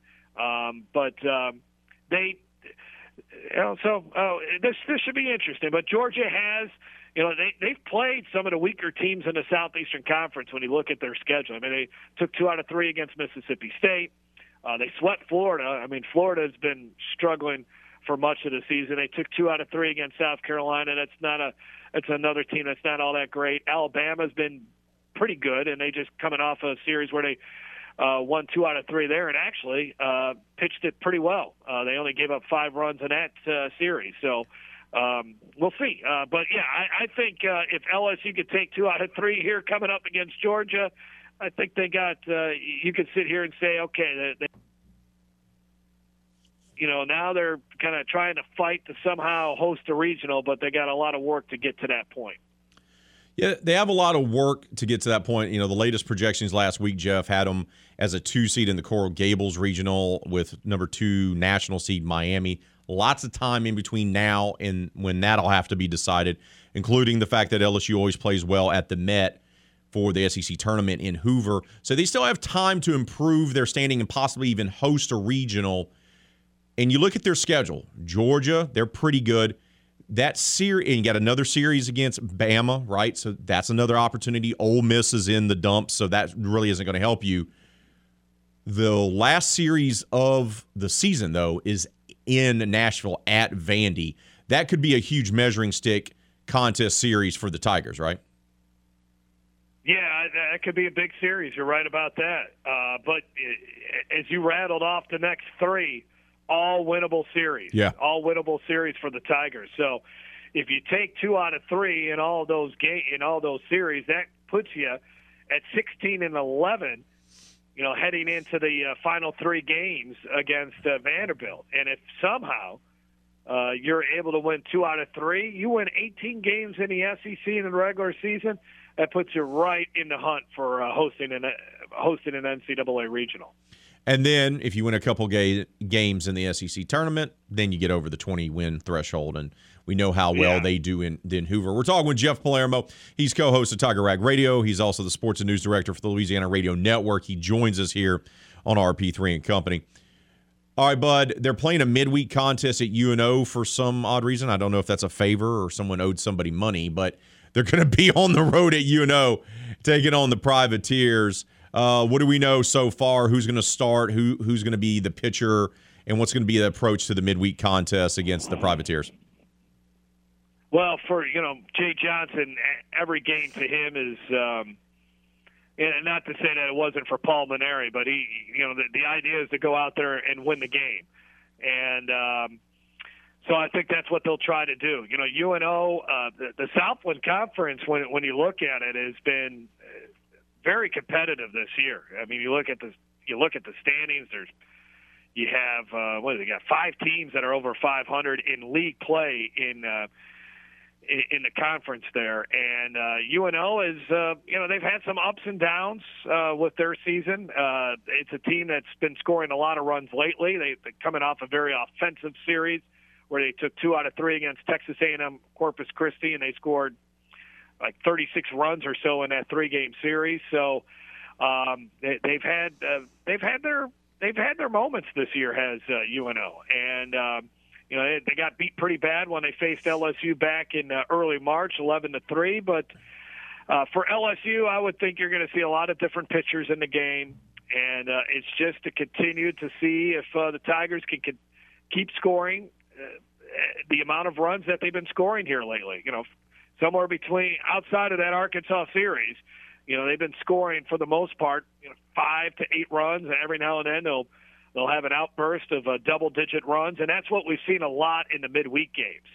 Uh, LSU has been really taking care of business in these midweek games. Got a solid win against the Cajuns last week, so um, yeah, I would expect uh, LSU to get some run, get get a victory here, um, and uh, continue to to move on and get ready for Georgia after that. All right, Bud, we'll ask you about the spring game. It wasn't full on, right? It was the first one of the Brian Kelly era, and they had some injuries, and you know it's a spring game, so it's a you know glorified scrimmage. But uh, what were some of the big takeaways for you of what you saw for LSU as they wrapped up spring football practice on Saturday? But you saw the organization. Uh, that that was the one thing I think you come away impressed with it. It wasn't. Um, I, mean, some of these spring games have been kind of rough to watch just because um, it, they, they were a little bit out of out of control and and so forth. But there was a plan there. Uh, Brian Kelly gave a, um, a, a, a kind of a fiery speech at halftime, maybe if you could say that. And, they, and the offense really started to move the ball a little bit better in the second half. Uh, you saw how dominant the defensive line could be, and I, I think the the big takeaway from this is that Garrett Nussmeier is is in play to potentially, or at least to compete for the starting spot in August at quarterback. And even Brian Kelly said after the game that who the starter is is it, it didn't get any clearer for them after it, and in fact, the decision becomes a little tougher. I mean, Nussmeier looked the best out of the three. I mean, Jayden Daniels, you saw what he does. Uh, if no one's open in two seconds, he's going to run for run for it. Uh, Myles Brennan, it was an okay day. It wasn't necessarily anything flashy. None of the quarterbacks threw any interceptions, so I would say that's a good thing. But Nussmeier, he's got the athleticism. He's got a, a good arm. Uh, he made some nice passes. He moved the ball better than the other quarterbacks as far as the drives go. And now that was just a snapshot of one day. I'm sure if you look back at the 15 practices during spring practice, there were there were days that Myles Brennan looked really good, and there were days that Jayden Daniels looked really good. But to think that this is just a two man race for starting quarterback, uh-uh. uh, Nussmeier is in in the picture. And one thing that Brian Kelly wants to avoid is playing two quarterbacks during the regular season. He talked about how it's it's an absolute nightmare to do it. You'll do it if you have to, but he'd rather not. He would like to find a guy and and stick with him, but it's going to be a very difficult decision for the coaching staff. But that's a good thing. You rather have really good competition there than not. Jeff, appreciate your time as always, brother. Enjoy your week, and we'll talk to you next Monday, bud. All right, Raymond. Thanks. Appreciate it. Jeff Palermo, co-host of Tiger Rag Radio and the sports and news director for the Louisiana Radio Network, talking all things LSU. If you want to know more about what took place at the spring game for LSU, the National L game as they like to call it, go visit our website, 1037thegame.com or 1041thegame.com. Our intrepid reporter Matt Miguez was there reporting on it, giving you the highlights and the stars of Saturday's spring contest for the LSU Tigers. We got to take a timeout, wrap up hour number two. That's next, right here on the game. 1037 Lafayette, 1041 Lake Charles, Southwest Louisiana Sports Station.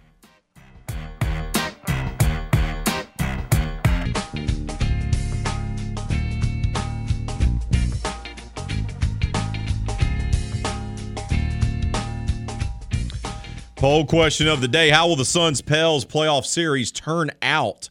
46% of you say right now Pels will win in seven games.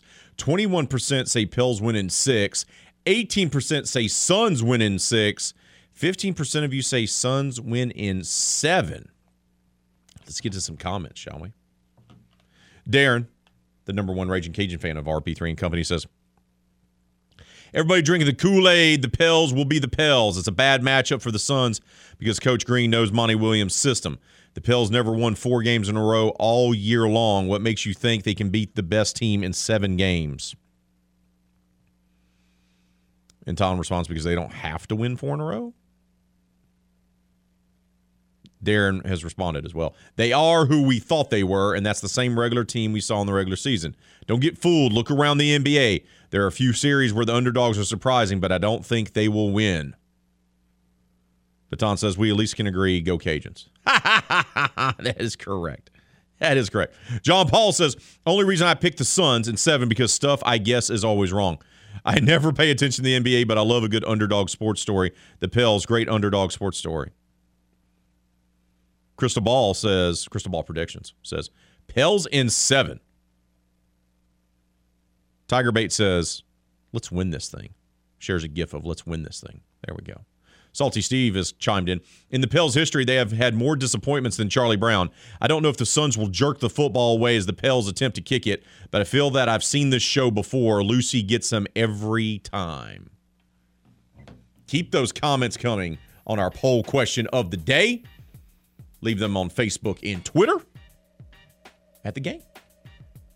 Hour number two in the books. Hour number three. How are we going to kick it off? How about with talking Raging Cajun sweep at Georgia State with the longtime voice of the Raging Cajuns, Jay Walker. That's next right here on the game. 1037 Lafayette, 1041 Lake Charles, Southwest Louisiana Sports Station.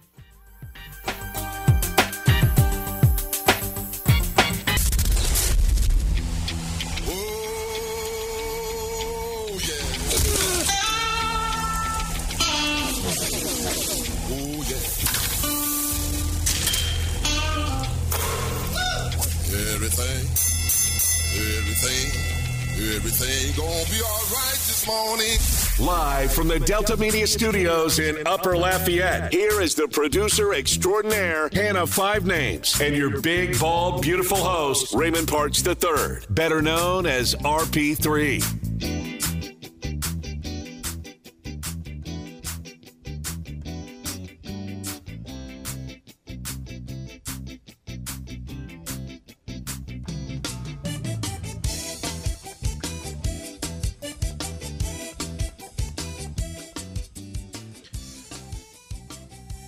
Our number three has arrived on this Monday edition of RP3 and Company. Good morning, and thank you for tuning in to us on the radio dial, whether you're listening to us here in Acadiana on 1037 or in Lake Charles on 1041. We appreciate you. You can also catch us on the free mobile app for both Android and Apple devices, also on your Google Home or your Alexa, or if you want to catch us on the television here in Acadiana.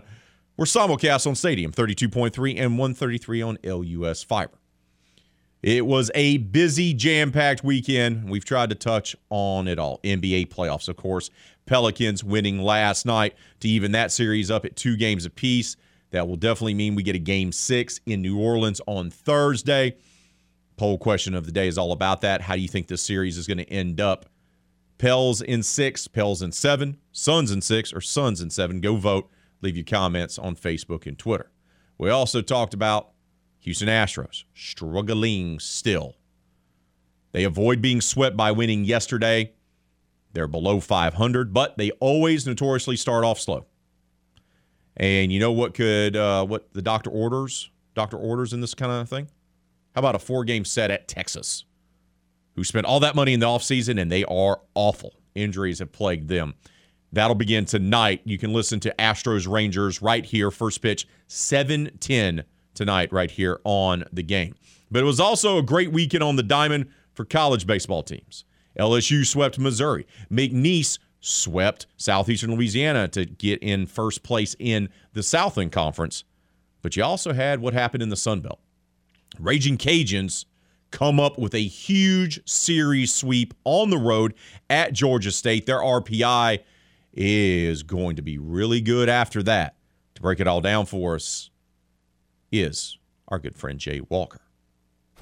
Listen up, UL fans. It's time to talk all things Raging Cajuns with the longtime voice of the Raging Cajuns, Jay Walker. Here is Calling Cajuns on RP3 and Company. Jay, good morning to you, brother. How you doing today, my friend? I am uh, I am groggy after getting uh, back home at I don't know about midnight last night, but I am upright and I have a smile on my face, so I guess that's good. There you go, bud. Start off the week strong. Start off the week Yeah. strong. All right. Uh, great series victory and a sweep to boot. Um, excellent for Matt Deggs' team, especially with the way they've been playing the last couple weeks. It's just sure does seem like they've started to turn a corner.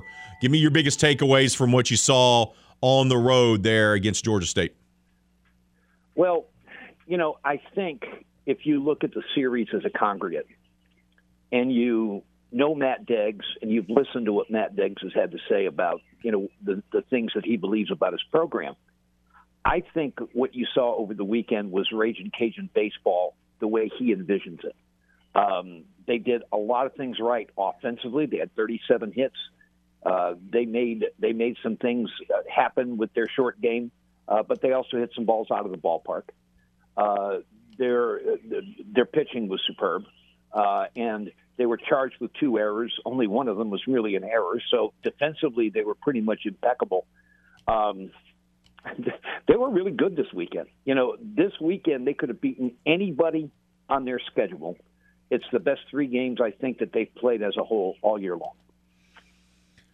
Yeah, I would agree with that. Pitching, defense, and hitting. And it just seems like, and this happens a lot, especially in baseball, Jay, and you know this, where a team really starts to kind of find itself and it starts to really come together and everything starts to click. And I love what you said there, where you said, this is what Matt Deggs envisions for his team. This is the type of series and the type of performance that he envisions from this. My question to you is do you think this team now is to the point where they can carry this momentum over and start playing like this weekend after weekend after weekend, and hopefully a long postseason run? Well, you know, let's remember this is still baseball, and uh, you know they're not going to be like this every single time they go out. I mean, that's just not the way this game works. But um, you know, they've won 14 out of 19 now, so they're playing some pretty consistent baseball, and um, I don't see any reason, barring injuries, why that would not continue. Because I, I really think that some things have settled. Okay, you've settled now on your Friday, Saturday, Sunday guys and your Friday, Saturday, Sunday guys are going out and performing. Um, you know, you you pretty much settled on a lineup. You know, there's still, you know, are you going to play Willis at first? Are you going to play Brandon? Are you going to put Dayon back in the lineup? So there's still that one slot in the lineup, but I think everything else is pretty much solidified. And now what you have are you got guys that you've been waiting to get hot that are now getting hot. You know, Roberts very consistent uh, at the plate. Uh, Heath Hood, since they put him back in the lineup, making some things happen. Uh, Julian Brock is barreling up everything right now. So, you know, I, I think the reason that you're seeing more consistent play is because you're seeing some guys step up in the roles that they've been asked to play. Now, a lot of times that's a work in progress through the season. And especially with the early schedule that they played – you know, you stay a work in progress for a while. Um, but I think they're starting to come out of that now. 14 out of 19 is good. Uh, and if they can continue a pace like that, then we're going to have an interview at the end of the season, maybe talking about postseason play. So, you know, they're they're they're starting to do what they need to do. They've got more guys doing it at the same time, and the, this team's got really good chemistry, and you can tell just by watching them. Who's been the biggest kind of breakout star for you now that we're to this point in the season that you didn't really expect to see, Jay? Uh, gee, I don't know if there is one. Um, you know, I I expected Marshak to be good, and he's been good.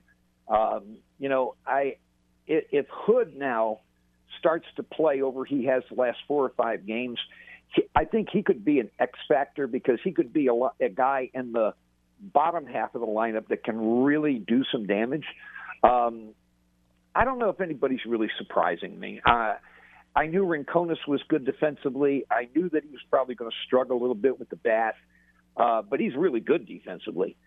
I think the thing that pleases me the most is to see how this team has settled itself on defense. Early in the season, they made a lot of mistakes. They but this team is second in the league in defense now in conference games.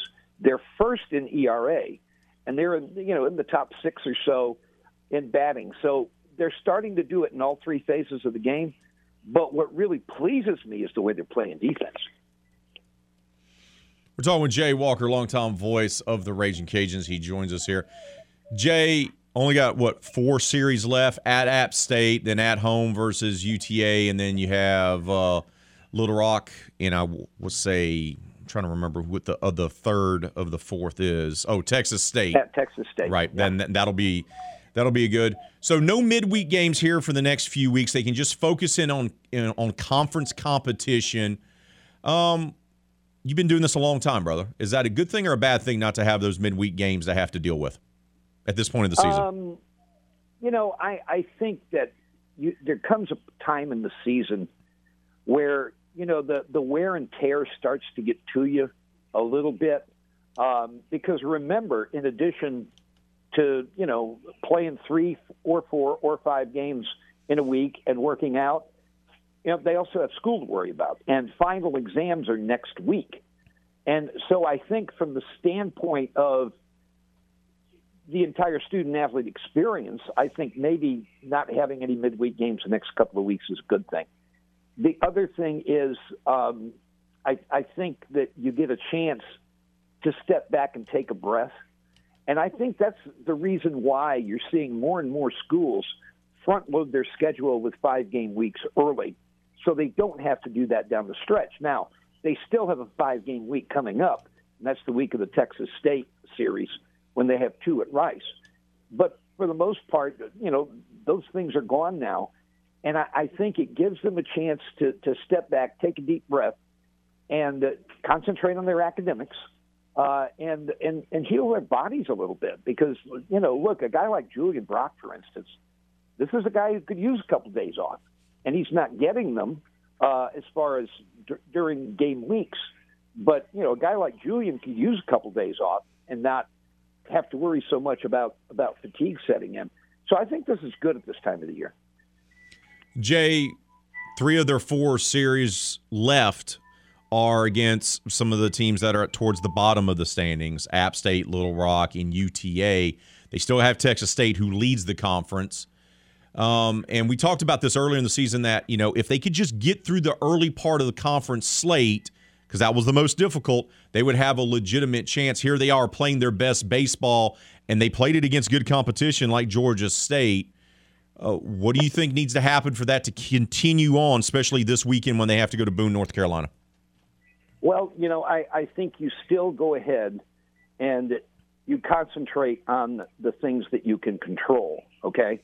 That means, first and foremost, you continue to cut down on giving the other team help. Now, we saw Tuesday night against LSU, we saw them um, walk five, hit two, and make a critical error. Yeah. Now, if you go out and do that, I don't care who you're playing. If you go out and do that, you got a chance to get beat. So I think the most important thing is to continue to focus on doing things that don't help the other team. Throw strikes, play good defense. And if you continue to do that against the teams that are coming up, I think you have a very good chance to be successful. Um, but the way you lose is let's go back to that ULM game when they got five in the ninth inning. How did the inning start? A walk and a hit batsman. And so don't do that. Continue to, to throw strikes. Let your defense play behind you. Continue to play good defense. If you do those things, then you're going to do well over these last 15 games. Now, I'm not going to predict a record or anything like that, but you're going to do well in these last 15 games.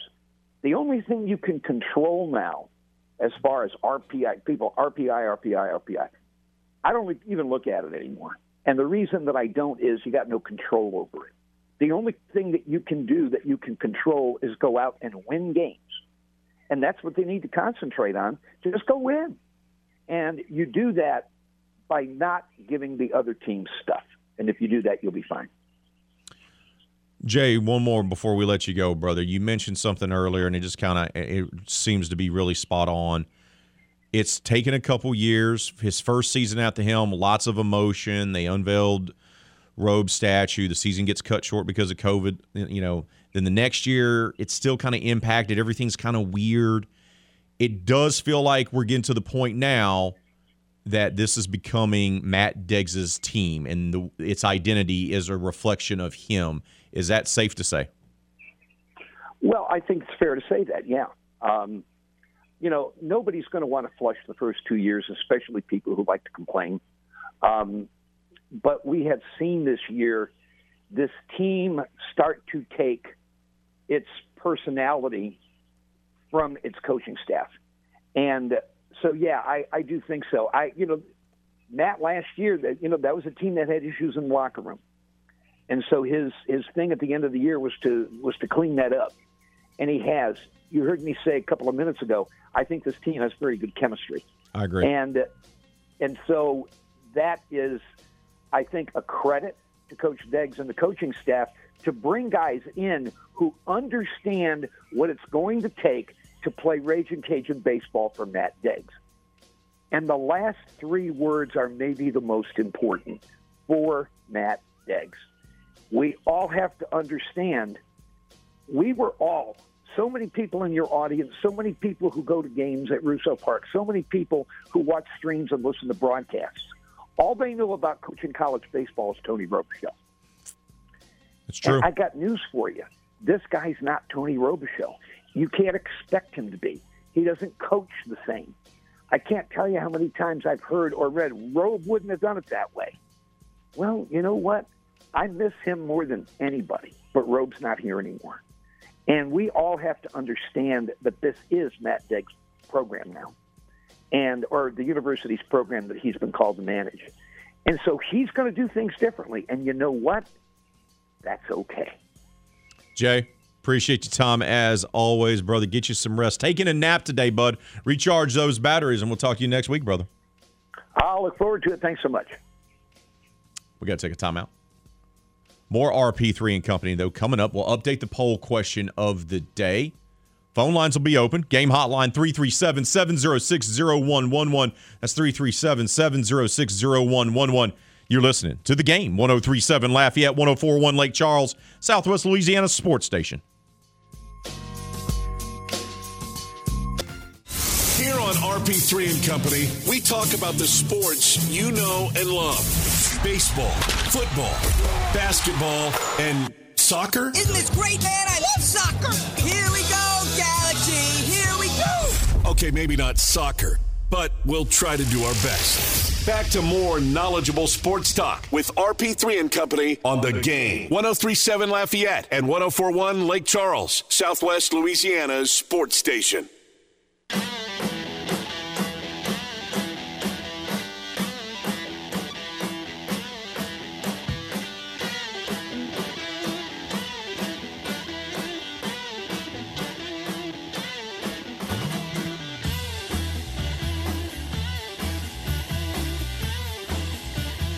Oh, the game 1037 Lafayette and 1041 Lake Charles wants to hook you up with a $50 gift certificate to Richard Seafood Patio in Abbeville. That's right, Richard Seafood Patio, some of the best boiled crawfish. But you know what? They're also serving up boiled shrimp, crabs. They got fried and grilled seafood, tasty burgers, steaks, po' boys, and a, even a seafood buffet. That's right. Richard Seafood Patio in Abbeville. And if you go sign up today, this morning, in the game clubhouse at 1037thegame.com or 1041thegame.com, you're going to have a chance to score a $50 gift certificate to Richard Seafood Patio. But we can only hook you up with that if you become a member of our clubhouse. Once again, go visit 1037thegame.com or 1041thegame.com so you can score a $50 gift certificate to Richard Seafood Patio. That may come in handy. Let's say you went to Houston over the weekend. And let's say you had to spend extra money on a hotel room because someone ran into a power line and took power out for your hotel, or you got in trouble and were, you know, received a citation for climbing over moving trains. You may need some help with date night. So why not go ahead and sign up for the clubhouse and get that $50 gift certificate to Richard Seafood Patio? It seems like a sound decision. I did not receive a citation. and we the the room was $140 for two nights. Because we walked into the room and when they checked out the room, like the custodian checked out the room and saw that the blanket was pushed to the front, we only got 120 back, not all 140. so Even though power was out at the hotel and you had nothing, but because y'all sat down on the bed and moved the comforters ever so slightly, they only refunded you. They did not. They did not refund you the entire 100% of Yeah. your cost. So if we would have like made the bed up to like it was not used at all, we just walked in and walked right back out. We probably would have gotten the whole 140 back. nice. But don't worry, it wasn't that. It was like the whole spot where we were, because of course there's a Walmart right across from us. Walmart was fine with power. It was literally just like our hotel and one like a little bit on the road to the left. But the lovely bar or whatever it was that was next to us, that whole club was like pumping and lights were on and everything. I was like, oh, so it's just us. Why, why, no, don't do that. Little Jersey Shore fist pumping in the air. Is that what was going on? I don't Over there know. in, in the club. It was beautiful. Love the lights. The, the door opened. I saw the lights, and they were like purple and blue and whatever other colors they had. You had a great time. I did have a great you time. had a great time, even though you had to change hotel rooms because some crazy person ran into a pole and knocked the power out. And they even ran. though, yeah, of course they did. It was a run. Of course they did. And then you didn't get your full refund back, and you got stuck behind a train leaving the game, and you decided to climb over said train there in downtown Houston. you still, and even though Kenneth got lost at the IKEA store Yeah. that you visited in Houston, you guys still had a tremendous time. Yes. Congrat- Congratulations on your first Major League Baseball game. It's in the books. It is in the books. Now it's time for our other one with my team playing. It was like, oh, Your the team- Astros lost, and I was like, yeah, but see, I don't really care about much that they lost because my team's gonna win. They did win that night, thirteen to seven. Will so- you, when your shirt comes in, your custom jersey shirt with your Yes. nickname on it Uh-huh. for your Seattle Mariners fandom, will you wear that when the Mariners play at the Astros when we all go for the game? Oh heck yeah, for sure. Love it. And, and I hope that And- Miguez wears an Astro shirt some sort. And if someone gets sideways with you, I will simply step in, not to defend your honor or anything like that. I will be like, guys, guys, this lady right here, she will literally go jump over a train. She don't care. you don't want to mess with her. I'm telling you, you don't want to mess with her. You don't don't want that. If she's willing to do that, what you think she's going to do to you, man? Come on now. you Just know, yeah, every time you come at me sideways, no matter what, though I am a Mariners fan, I know that you and Miguez and Mesh will all be like, yeah, come at me. Yeah, come through us, get to her. Oh man. yeah, I have no worries. I have no worries about you. thank you. No one's going to give you the business. But great weekend. What a memorable weekend filled with. Uh, uh, f- Yes. Th- those are the best kinds, right? So you're never going to forget this weekend now. No. Your first Major League Baseball game, you're never going to forget because of all the shenanigans involved with it. It'll Oh, be yeah. a great story for years to come. So, Oh yeah, I mean Kenneth will probably not want to see another U-turn in like another year. With how many U-turns we had to do, um, and the fact that we now know that maps are not hundred percent correct because we were literally driving, and of course I have to have listened to him on the side of me saying, "All right, now ready on your right, and uh, uh, uh now there's trees." And there'd be trees, and then they would end, and I'm like, "Babe, there's still trees going. Where'd the trees go on the maps? Because the you- trees are still going." were you guys trying to recreate the Office episode where Michael and Dwight just drive the car into the pond because that's what the GPS tells them to? How do you guys? How did you guys even survive Houston? Get lost, get lost in IKEA, climbing that- over trains. we we think that us as Louisiana drivers are bad. Those people are crazy in Houston. They are flying. They have no recollection or care in the world for any kind of police officer. I think we only saw like five in total of our entire three days being there.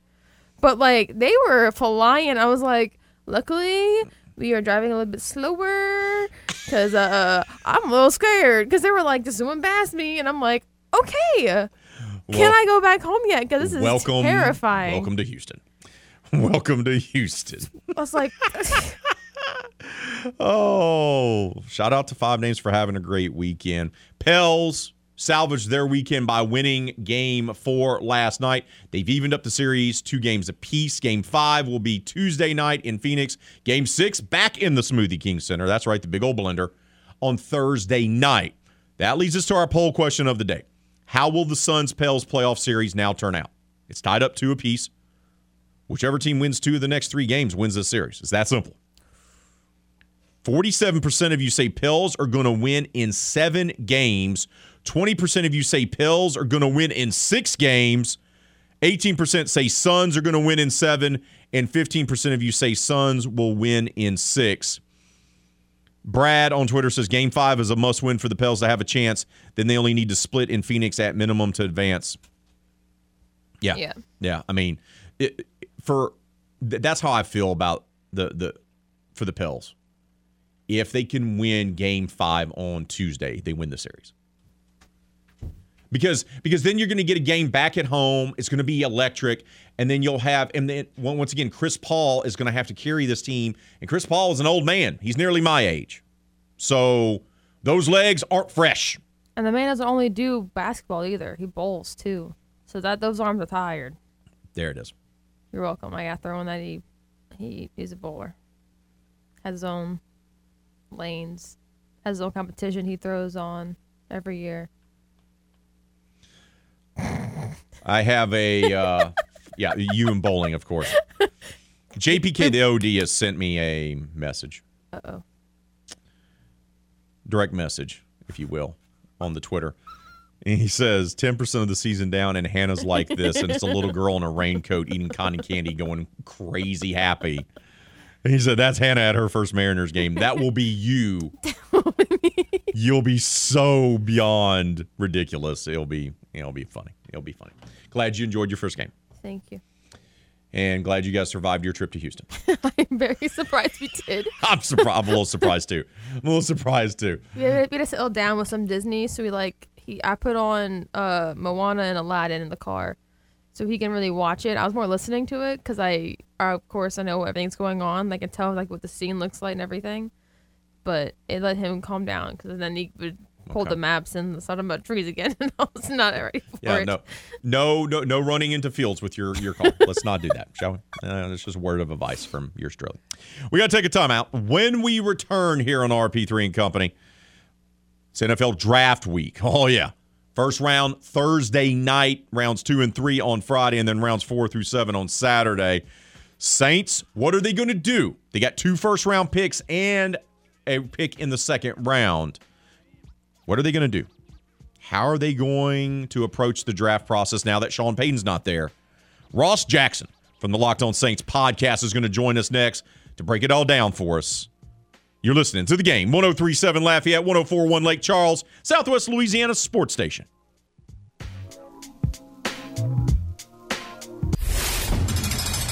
Time to open up the vault for the games this day in sports history. April 25th, 1993.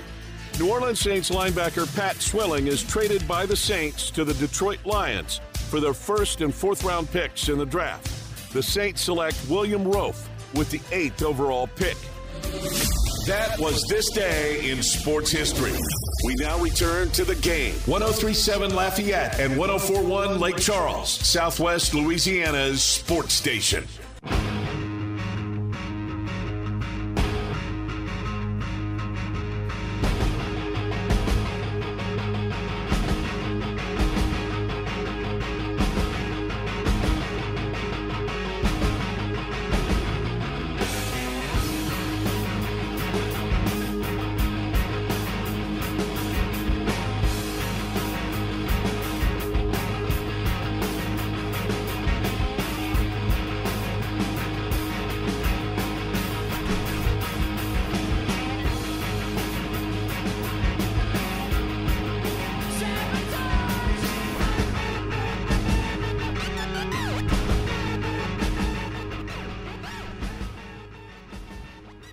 The NFL draft is just a few days away. Thursday night, first round action.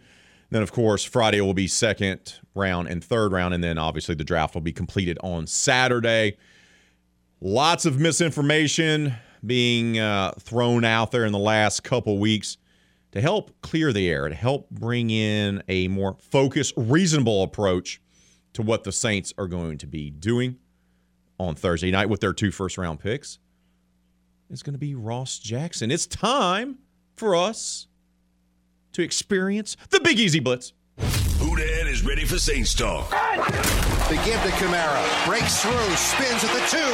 Into the end zone. Touchdown. Time to talk Saints with the Big Easy Blitz here on RP3 and Company. Ross, good morning to you, brother. How are you, my friend? RP3, rather good to be back on here with you. You know, look, you said you were going to have me on for a reasonable approach, and I tried everything that I could to jump on here and be like, trade all the picks, but then I couldn't even make myself do it jokingly. So I guess I'm ready for this reasonable approach that you're talking about. All right, let, let, I let, couldn't even make the joke. Let, let's start off. Um, I, I keep saying I, I don't see a scenario where the Saints draft one of these quarterbacks. I just I, I don't think. I mean, I think in any normal year these guys would be second round picks. I Mm-hmm. don't see these guys as the type of quarterbacks that the Saints would go, "Hey, let's trade the farm for." Saints are not going to go quarterback here, correct? Yeah, I don't think so. I mean, look, there's a chance that it happens if, let's say, Malik Willis falls to 19 or something like. Like it, the value just kind of has to be perfect. But this is a team that just traded up from 18 and then also traded a first round pick from next year in order to get a second first round pick for this year. So what that tells me is that this is a team that's looking to draft in order to compete this year. They weren't super active on the offensive side in free agency. So having three top 50 selections tells me that they're looking to draft players that are going to be out on the field in 2022 and help that first round pick that they traded in 2023 to the Philadelphia Eagles help push that toward the back end of that first round, the back end of the draft. And so I think that that makes a lot more sense to me. There's an opportunity there in the second round at 49, for instance, that maybe a Matt Corral or Sam Howell falls there, and maybe they want to take an opportunity on a young quarterback like that, maybe put themselves in position while they're trying to recalibrate their cap situation and their cap approach to have maybe a quarterback on a rookie contract that they might be able to turn to. But at 16 and 19, I don't see them making the trade up to go after a quarterback. It just wouldn't make sense to me. Ross, I've said this for weeks. Don't be surprised if you see the Saints use their first round selections on an offensive and a defensive lineman. And I, I, I, I, I hear the groans through the telephone when I say that. But when you look at what Mickey Loomis, Jeff Ireland, and company do, they like drafting three positions more than any other in the first two rounds, and that's offensive line, defensive line, and DB. I'm not crazy for thinking that, am I? No, no, no, not at all. Not at all. Since 2015, the Saints have had 43 draft picks. 14 of those draft picks have been on the offensive and defensive line collectively, whether they be tackle or edge, or uh, excuse me, tackle, guard, center, or defensive tackle or edge. And so, you know, they've always focused in the trenches, and they've always believed that that's where they win games. You look at the New Orleans Saints since the 2015 season.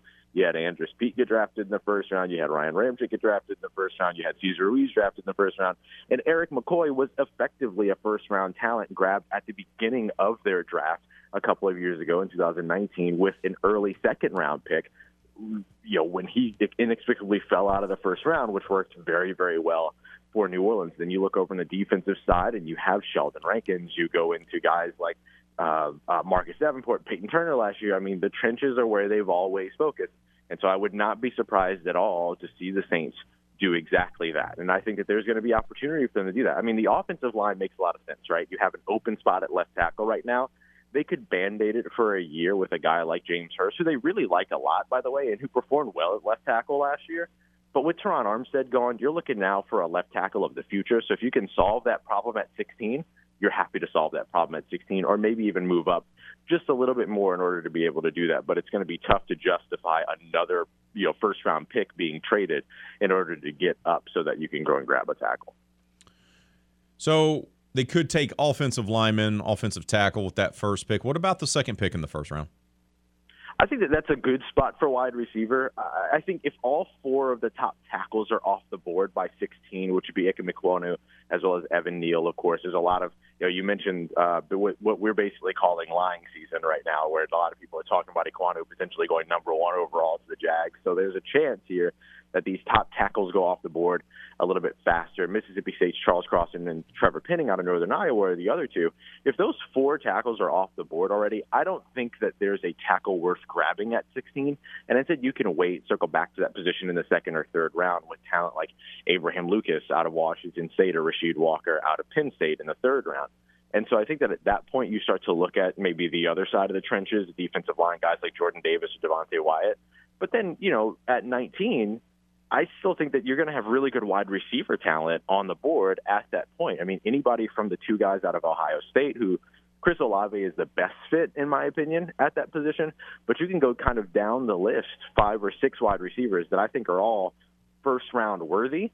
And that, you know, if you have a pick at, at 19, and unless you want to do something that you haven't done, if you're the Saints since 2007 and trade back, then I think that you can just grab one of these wide receivers at 19. But we'll have to see exactly how the board shakes out. But those are the positions that make sense to me at each selection. What about taking safety with that other first round pick? Uh, yeah, you could do that too. Especially, I mean, you know, I, I the the pre-draft process for Kyle Hamilton has been so volatile, unfortunately, around his 40 time. I, I think he'll still be off the board by the time that the Saints get around at 16, even.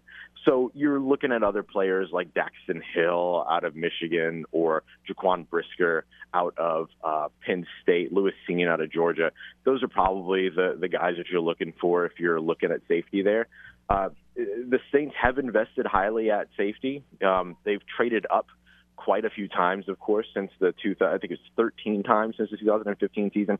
The position that they have drafted the most with picks that they traded up to get to gather is safety. They've done it three times, and so I could see them doing it with one of these selections. I consider both 16 and 19 to be trade ups. Right? You move from 18 to 16, that's a trade up. You move from next year to this year to 19, that's a trade up. So either one of those uh, could potentially end up landing at safety as well, depending upon how that board falls.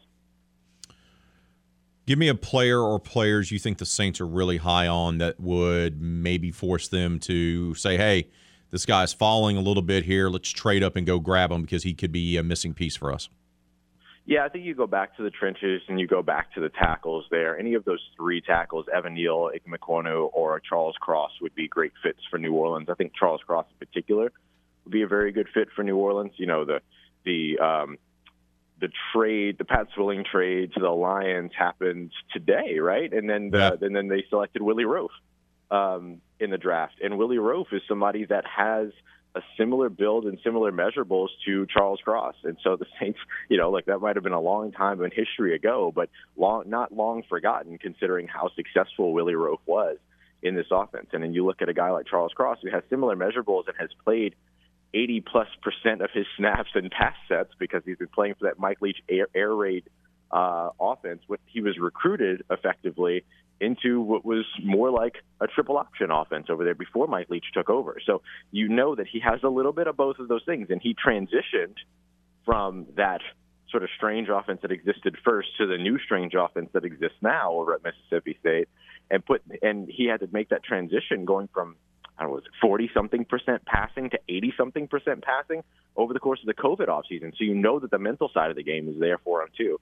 So I think that the fact that he was recruited highly as a run blocker who could also pass block had to shift and change gears into an almost full-time pass blocker who is still big enough, mean enough, has that mean streak that you like an offensive lineman to also be able to produce in the run game. And you know he has the mental capacity, plus he's in the trenches and at a position of need. I think all those things kind of point to the potential for, hey, he's there at 12.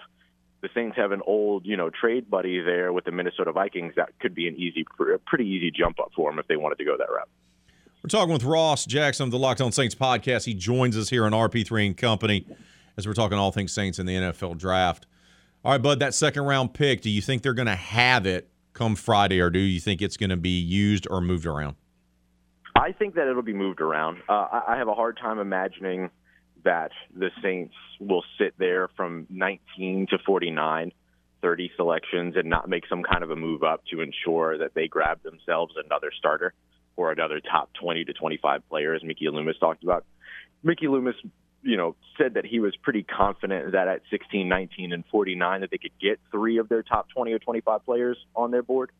But I think that if you want to ensure that, you move up into the second round. And so there would be a couple of different reasons move up in the second round. Maybe you didn't address safety in the second round, and so you want to get up for a Jaquan Brisker early on in the second. Excuse me, you didn't address safety in the first round. You want to address it in the second round. That's an easy trade up, um, or you know, an easy reason to trade up. Maybe wide receiver doesn't necessarily fall your way in the first round, but you want to go up and get a guy like Jahan Dotson or George Pickens or you know one of these other wide receivers that falls out of the first round, or simply some player that you know we all don't expect to fall out of the first round does, which happens every single season. Maybe the Saints can be the benefactor of that. They've been the benefactor of it before. You think about a guy like C.J. Gardner Johnson who dropped all the way to the fourth round out of the first. They're a team that's been able to take advantage of that before. Erik McCoy as well. So I could see those situations working out for the Saints as well. Do they sign Tyrann Mathieu and or Jarvis Landry once the draft is done? Yes or no? That's all I get. Yes or no? no, no. I'm sorry. I'm sorry, Ross. My apologies. Please elaborate if if you believe there's a possibility. There, there certainly is. I, I think Tyrann Mathieu, in particular, whose you know contract expired in Kansas City, and therefore, you know, if he signs somewhere, he becomes a part of the compensatory formula and could cost the team their compensatory selection.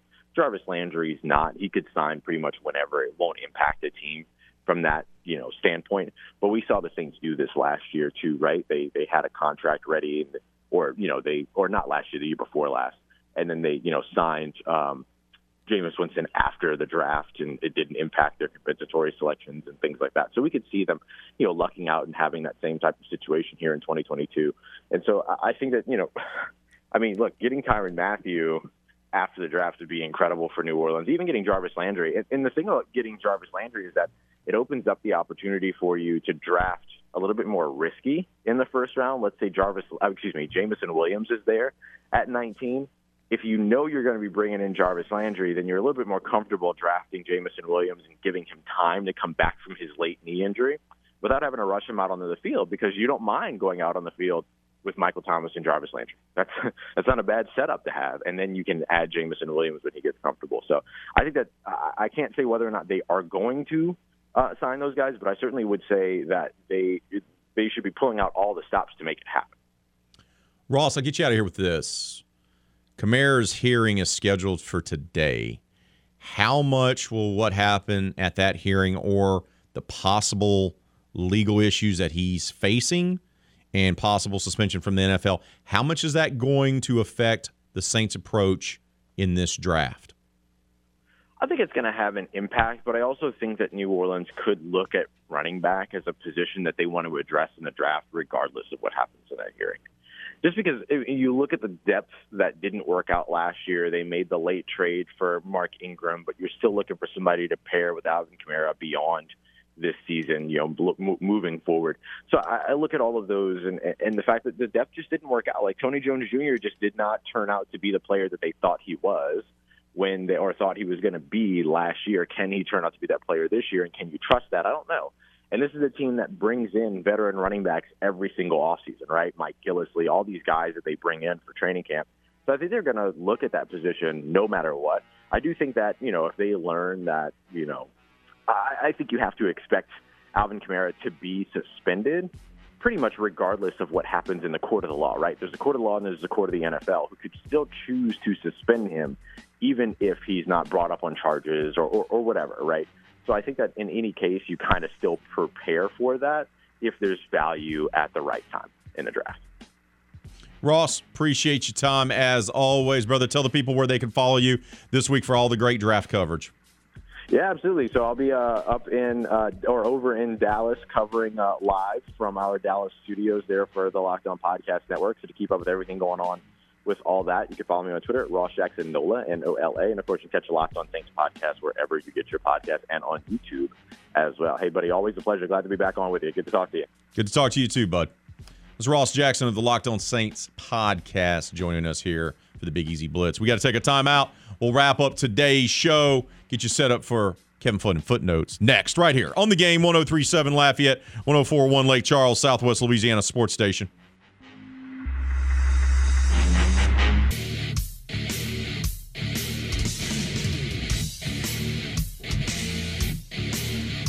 Oh, I want to take a moment to thank our guests to help us kick off this week here on RP3 and Company. Jeff Palermo from Tiger Rag Radio, and of course, news and sports director for the Louisiana Radio Network. Jay Walker, longtime voice of the Raging Cajuns, and of course, Ross Jackson, who we just spoke to from the Locked On Saints podcast. I want to thank them for all their time today. Also, shout out to all the people that called. A good start to the week with the phone calls. People wanting to get that game changer of the week title, I see. That's good to hear. Poll question of the day.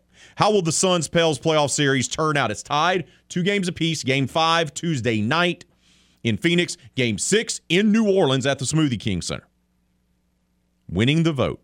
47% of the vote goes to Pels winning in seven. 20% say Pels win in six. 18% say Suns win in seven. And 15% say Suns win in six.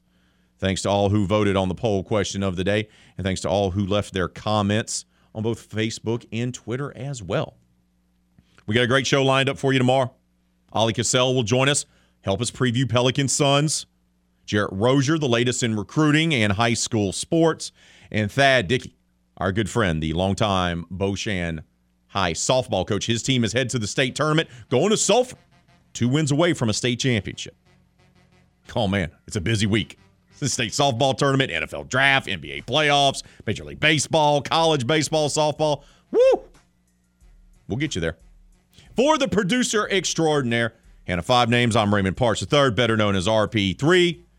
We'll do it all again tomorrow, 6 to 9. But until then, be safe out there. Be kind to one another. Kevin Foot and Footnotes is up next here on the game. 1037 Lafayette, 1041 Lake Charles, Southwest Louisiana sports station.